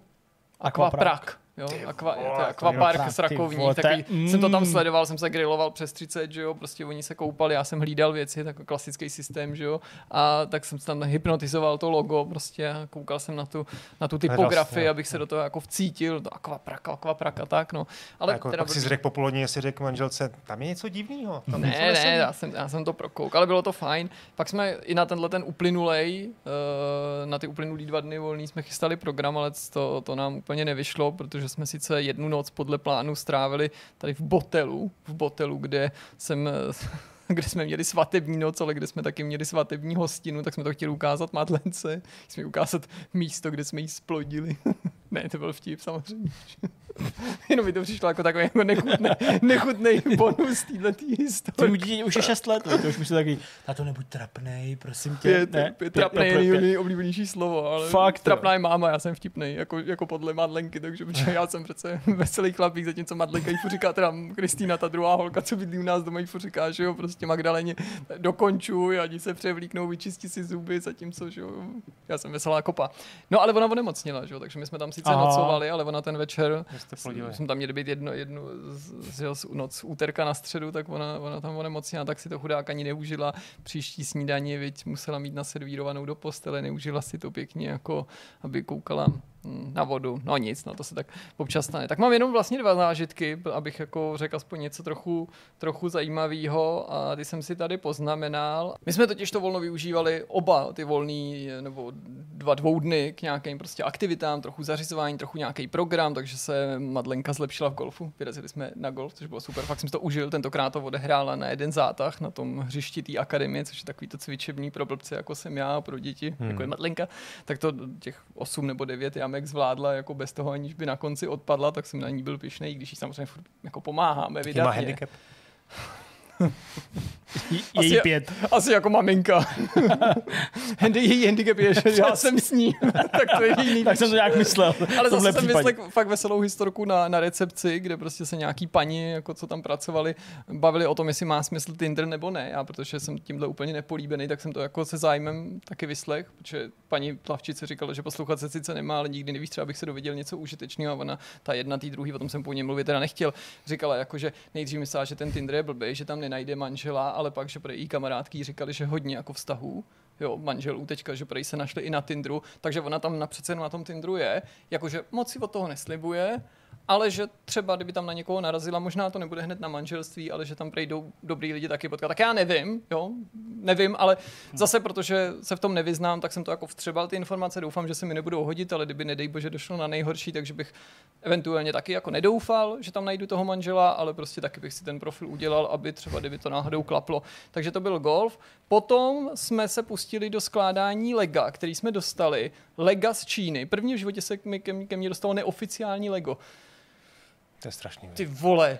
M- m- Normálně mám úplně manikúru, nebo jak se to jmenuje, to, to mi úplně vohoblovalo nechty, to vůbec nefunguje. Ty vole, ty si myslíš, že když jsi celý život zvyklý na Lego, že na Lego nejde nic zkazit. Ne, naopak, na tom jde zkazit úplně všechno. Od krabice přes manuál seš pořezaný, ty kostky do sebe nezapadají. Jestli tohle vidí, tak musí být v Lego úplně v podě. Já jsem si celý ty roky říkal, jak je to hnusný, že jim to jako kradou, jo, nebo ty kostky, ty nápady, dokonce duplo je taky okopčený, ale já myslím, že jsou Lego, v Lego v pohodě. Jakože to asi musí trochu štvát, a když vidí ten výsledek, protože to se podle mě musí v Legu ukazovat, jak to nedělat. Jo, jako odstrašující případ, jakože jim to vysypou ten bordel, tu změť prostě špatně popsanou, špatně zobrazenou, do sebe vůbec nezapadajícího taková banalita. Jakože to Lego do sebe fakt to neví, co je, to tam nejde zacvakat. Tak prostě musí být úplně v klidu, když to vidí. No a poslední, to teda to v rámci těch zařizovaček jsem teda jako těžce selhal, protože my už několik let jako všechno kupujeme gauč. Už ho máme i pár let vybraný, ale došlo na nejhorší, ty vole. My jsme ho měli tak dlouho vybraný, že oni ho vyprodali, ty vole. Ale prostě to jsem jako dlouho neviděl. Teda Kristýnu takhle rozmrzelo, když se to jako dověděla, protože se to dověděla až takovou blbou jako to, jako věcí, že se chtěla zeptat jenom, jak by nám ten gauč jako dovezli, kdyby eventuálně ten den jsme ho teda konečně objednali. A paní říkala, myslíte tenhle gauč? A tam byla taková velká škrtlá číslovka, jo, prostě tak ten už neděláme, prostě ten už nebude, prostě. A, a pak jsem teda jako, no, jako říkal, že to je blbý nebo tak, ale ještě jsme chvíli řešili, že prej ho zaváží do Ostravy, někde od někud z Polska ze skladu, ale to jsem jako říkal, Kristi, jako nepojedem jako pro gauč do Ostravy. Na Hele, střechu Stačí prostě dva týdny, dva týdny a už tady máme příběh o tom, jak ne, se ne, ne, ne, se, těšíme Jak ne, se ne, fakt, prostě pro ten, říkám, říkám rezolutně, tak jako jsem řekl Kristině, do Ostravy pro gauč nejedeme. Ne kvůli Ostravě, prostě nepojedeme přes celou republiku, to je jedno, i kdybychom byli z Ostravy, tak bychom pro ní nejeli do Prahy. Jako pro gauč, jo, to se ani nevejde, to je prostě strašně velký, když bude určitě jiný gauč. tam nemusíš jet. Ne, oni to právě nezaváží. Tak si to nezaváží. dovoz prostě. A nebo si A půjčíš- Kristián, ne, neznáme někoho v dodávku, Ostravě. tak si Ne, dodávku já jedeš. ten gauč nevezu, ti říkám. No, jako to není jedeš. jediný a poslední gauč. Určitě existují i jiný gauče, který můžeme v horizontu třeba Hele. příštích pěti let koupit. Můžu ti říct věc, která tě třeba, ne, to, to, to tě asi nebude mrzet nebo něco, ale uh, jsou věci, u kterých je to u nás podobný. Ale co se týče gauče, tu jsem tam dostal fotku a měli jsme gauč. A přijel, přijel sám do Plzně ten gauč prostě. Takže my máme gauč do nového baráku úplně jako... No ale jste ho koupili z nějakého e nějakých luxusních krámů, No jo, to no. víme, že jo, prostě. No jo, a no. hlavně prostě, a to je skvělá nahrávka. Nevím, kdyby třeba mezi náma seděl někdo, kdo si koupil za 40 tisíc hrnec, třeba by nám o tom někdo chtěl říct. Nevím, Honzo, nekoupil jsi takový To hrnec? ne, Já jsem Ne, to škoda. nekoupil. Já jsem, Někdo já jsem k tomu dal jenom tichý souhlas. Fakt jo. Jinak já jsem si nic nekoupil. tak prosím tě, co tenhle ten hrnec z teleshoppingu umí? O tom vám povím někdy příště, protože máme hrozně málo času, tak nám to bylo aktuální. To ještě zajímalo. O tomhle si povíme. O to, já, já vám slibuju, že si o, Až novinka, že si o. Thermomixu od společnosti Forwerk něco povíme. Je to prej tak dobrý, že to nejde koupit ani v obchodě. Nejde. Musíš si totiž ale pozvat to, domů Jirko, lidi na... nesmíš mi to tady takhle Dobře. Cliffhanger, ty vole. No právě, Tak já to neřeknu, spoilovat. ale je to hrozně dobrý. Spoustu lidí už to ví, to ale to já to třeba příště, jak bude víc času, teďka už čas není kvůli streamům, který nás čekají, uh, tak chci jenom říct, že my jsme si jako uh, tyhle ty dny volna, přetnutý tím pondělkem samozřejmě, užili vlastně docela hodně. Já jsem po strašně dlouhatánské době jel na Moravu za jako částí tátový To rodiny. s tím autobusem jste tam jeli? Ne, jeli jsme tam vás tam autem posadili prostě. do toho sálu a t- Ne, ne. Mé autem jsme jeli, Jo, jo, okay. uh, takže jsme byli na Moravě, to bylo úplně super, moc se mi to líbilo, takže jsem byl jednak u, u, u Strejdy a sestřenice a jej, jej, její dcery, to kterou, vždycky, jsem, no, kterou jsem prošel, ne? neviděl už prostě nevím jak dlouho, a na, on je 16, ty holce. Ahoj, Market. Takže prostě to jsem byl takový jako... Kterou teďka zdravíš. No, no právě tu sestřenici, teda Dívám jako se, dceru sestřenici. No, dcera ta teďka to. No a, a pak jsem byl ještě chvilku ve Znojmě, to bylo, to bylo taky fajn. No a ty další poslední dva dny, to znamená úterý a středu, tak to jsme trá- strávili už, jak jsem tady říkal, v tom zámku Štiřín. To je tady fakt kousíček za Prahou. No to je prostě. bývalý vládní, že jo? Nebo možná i současný vládní. Eh, nevím. Současný vládní nevím, ale jezdí tam třeba fotbalová reprezentace člověče, prej, docela často. A, A tam je taky na- golf na- u toho, na- ne? Přece. To je přímo golf. Jako No ten jasně, já si pamatuju, tam jsem toho- totiž taky tak, byl, tak. no. A my jsme bydleli prostě jako v tom zámku. On už takový jako zámek prostě. Tam se našli před lety nějaký štěnice od poslouchávání. je, je to možný, Ne ale štěnice, v jako našem, blablabla, v našem ale- apartmánu žádný štěnice nebyly, naštěstí. No to Eh, zjistíš pak na YouTube, přesně. na Pornhubu. Švédský nějaký. Ale, ale to, ale, uh, no tak to by, to by, to by nic neviděli, člověče. To by viděli, jak, jak jsme uspali dítě a pak jsme si uh, sedli do chodbičky uh, a koukali jsme prostě na film. Každopádně to bylo hrozně jako hezký, takový jako pěkný, takový chill, jenom když člověk vyleze za jako bránu toho celého areálu, Tak tam nic není. tak jako nesnad, že tam nic není, to tam jako procházky jsou prostě všude, ale eh, je to takový jako kočárek, not friendly a, a takový jako vlastně furt tam jako hlavní silnice a dá se někde odbočit. A bylo takový, jako v tomhle ohledu to bylo takový trošku pitomý. Tam jsme právě řešili to, jestli pojedeme do Čestlic, mm-hmm. což jsme teda jako odmítli. A pak Markéta si nechala na Moravě nějaký boty, prostě boty, a že pojedeme koupit boty. A jsem říkal, no tak jo. Tak prosím nás, my jsme udělali úplnou demenci. My jsme prostě v den, kdy je jako volno, státní svátek, máš být venku, prostě jeli pohodička. Víš, kam jsme jeli do obchodáku? Ne, my jsme nejeli do obchodáku. My jsme jeli do, do Westfieldu Chodov. To je snad úplně nejhorší- největší, je největší úplně obchodák, obchodák, na no. světě. To je fakt brutál. Markéta si šla koupit Tam nejde boty, nic najít. já jsem tam byl prostě s Leou, tam nejde nic najít, ona mi říkala, že je v Deichmanu, ty vole, já s tím dítětem na ruce, který vezmeš do ruky a uděláš krok a ono říká ťapy, ťapy, ťapy, ťapy a furt chce jenom chodit, hmm. protože prostě se naučila chodit, tak já takhle střídavě jsem tam chodil prostě jak kokot, po tom spodním patře tam a zpátky, nemohl jsem jako najít Deichmana a jsem pak zjistil, že tam nějaká ulička, která jako spojuje celý nějaký ten podělaný okruh, Tam to je tak dělaný. No to je totiž, jak tam bylo to starý vím, a no. oni to nějak já rozšířili, vím, tak to... jako, Jo, jo, ale to prostě fakt to, je jako to navrhuje. evil. A tak jsme si jako ne nadávali, jako, že jsme tam jeli, ale jako fakt jsme litovali to, že jsme udělali takovouhle hloupost úplnou, prostě úplnou blbost. Chtěl jsem tam jako najíst, já jsem chtěl prostě seřvat nějaký kretény, který prostě u dětského takového koutku, kde všude obrovský cedule, vyhrazeno prostě pro děti, nebo pro rodiče s dětmi do 12 let a sundejte si boty, když si jdete hrát tady ty vole. A tam přijde nějaký klackové 16 letý, 17 letý, hrozně na- jako namistrovaný, tak tam prostě mezi těma dětma, když tam prostě hráli bez bot, tam byl nějaký tunel a nějaká skluzavka, tak tam prostě běhali v botech, skákali, seděli, čuměli na mobil, něco tam hráli, jo, prostě děti z toho úplně vyhoukaný, nechápali, co se děje, prostě, jo, tak jako hrozný. Ani jsem s ním nic neřekl, protože jsem se jich bál. Ne, jo. Že, přesně, že bychom dostali před Já jsem se bál, to abych no. dostal přetržku od nich. No. Já ti říkám, že bych dostal přetržku. Fakt. Takže jsem tam jenom tiše seděl, trpěl jsem. Markéta úplně mě prostě jak kopala prostě do nohou, ať jako nic nedělám, ale to mě úplně jako nakrklo, to bylo jako poslední, říkám, a jedem. Totiž tyhle obchodáky z tebe úplně vysajou veškerou energii. Já jsem to nedávno vypozoroval, že fakt nejen, že jsou jako, jako Tam musíš otravní, jenom adresně ale přímo do prostě, toho jak je tam hodně těch lidí, ne? tak to vylezeš a cítíš No, se no. mnohem unavenější a mnohem otrávenější, než když jsi tam vcházel. Já jako nemám problém s tím prostě jít čas od času do obchodáku i na takový to jako prostě jdeme se podívat, jako máš v hlavě, že bys si chtěl koupit boty a možná nějaký kalhoty, jo, a možná bys si koupil něco k jídlu, ale prostě tohle bylo, tohle bylo strašný. Hmm. Takže jako Zlatá olympie prostě u nás v Plzni. A to je všechno. Jako mohu povídat, jak jsem se koukal konečně po x letech na, na, na dokument o, o Conorovi, McGregorovi a Top Gun jsem, nic. cože? Top Gun, nic. Furt nic, koukal jsem na formule, ale úplně s mega spožděním. Až To prostě- vyjde na neverečku už, člověče. Já já počkám, až mi přijde kolik podepsat domů. A... To půjde pak v televizi. Ne, jo. To má furt v televizi, přesně na nově to hodí. jako, jako tady, jak to bylo, mega hit týdne, nebo jak No, se vždycky jmenuje nějaký takový ten film, jak to vždycky hodí večer, vždycky v sobotu, nebo to. Takže uh, tak, no a prostě uh, nic. Řešíme ještě nějakou dovolenou, ještě vybíráme někde prostě, že teda jako někam konečně pojedeme jako skutečně. Ale A kam?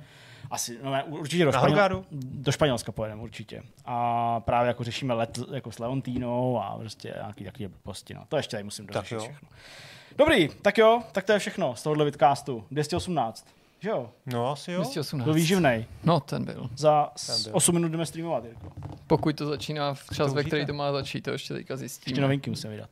A příště ten To hrnec. je teda hustý. Příště bude Forwerk, uh, Thermomix. Ano, No to si užijem. Tak jste to všechno slyšeli, užijte si začátek nového týdne, my si jdeme užívat zbytek toho předchozího týdne. Čeká nás další víkend, takže další historky. vlastně Já doufám, že nebudu kupovat více. gauč. Ty vole. To by bylo Ostravy. smutný. To budeš. No, tak jo, tak těšte se. Hrnec nás čeká za týden, to bude velkolepý, můžu vám slíbit. Gauč za dva. To vám, to vám garantuju. Ahoj. Čus, čau.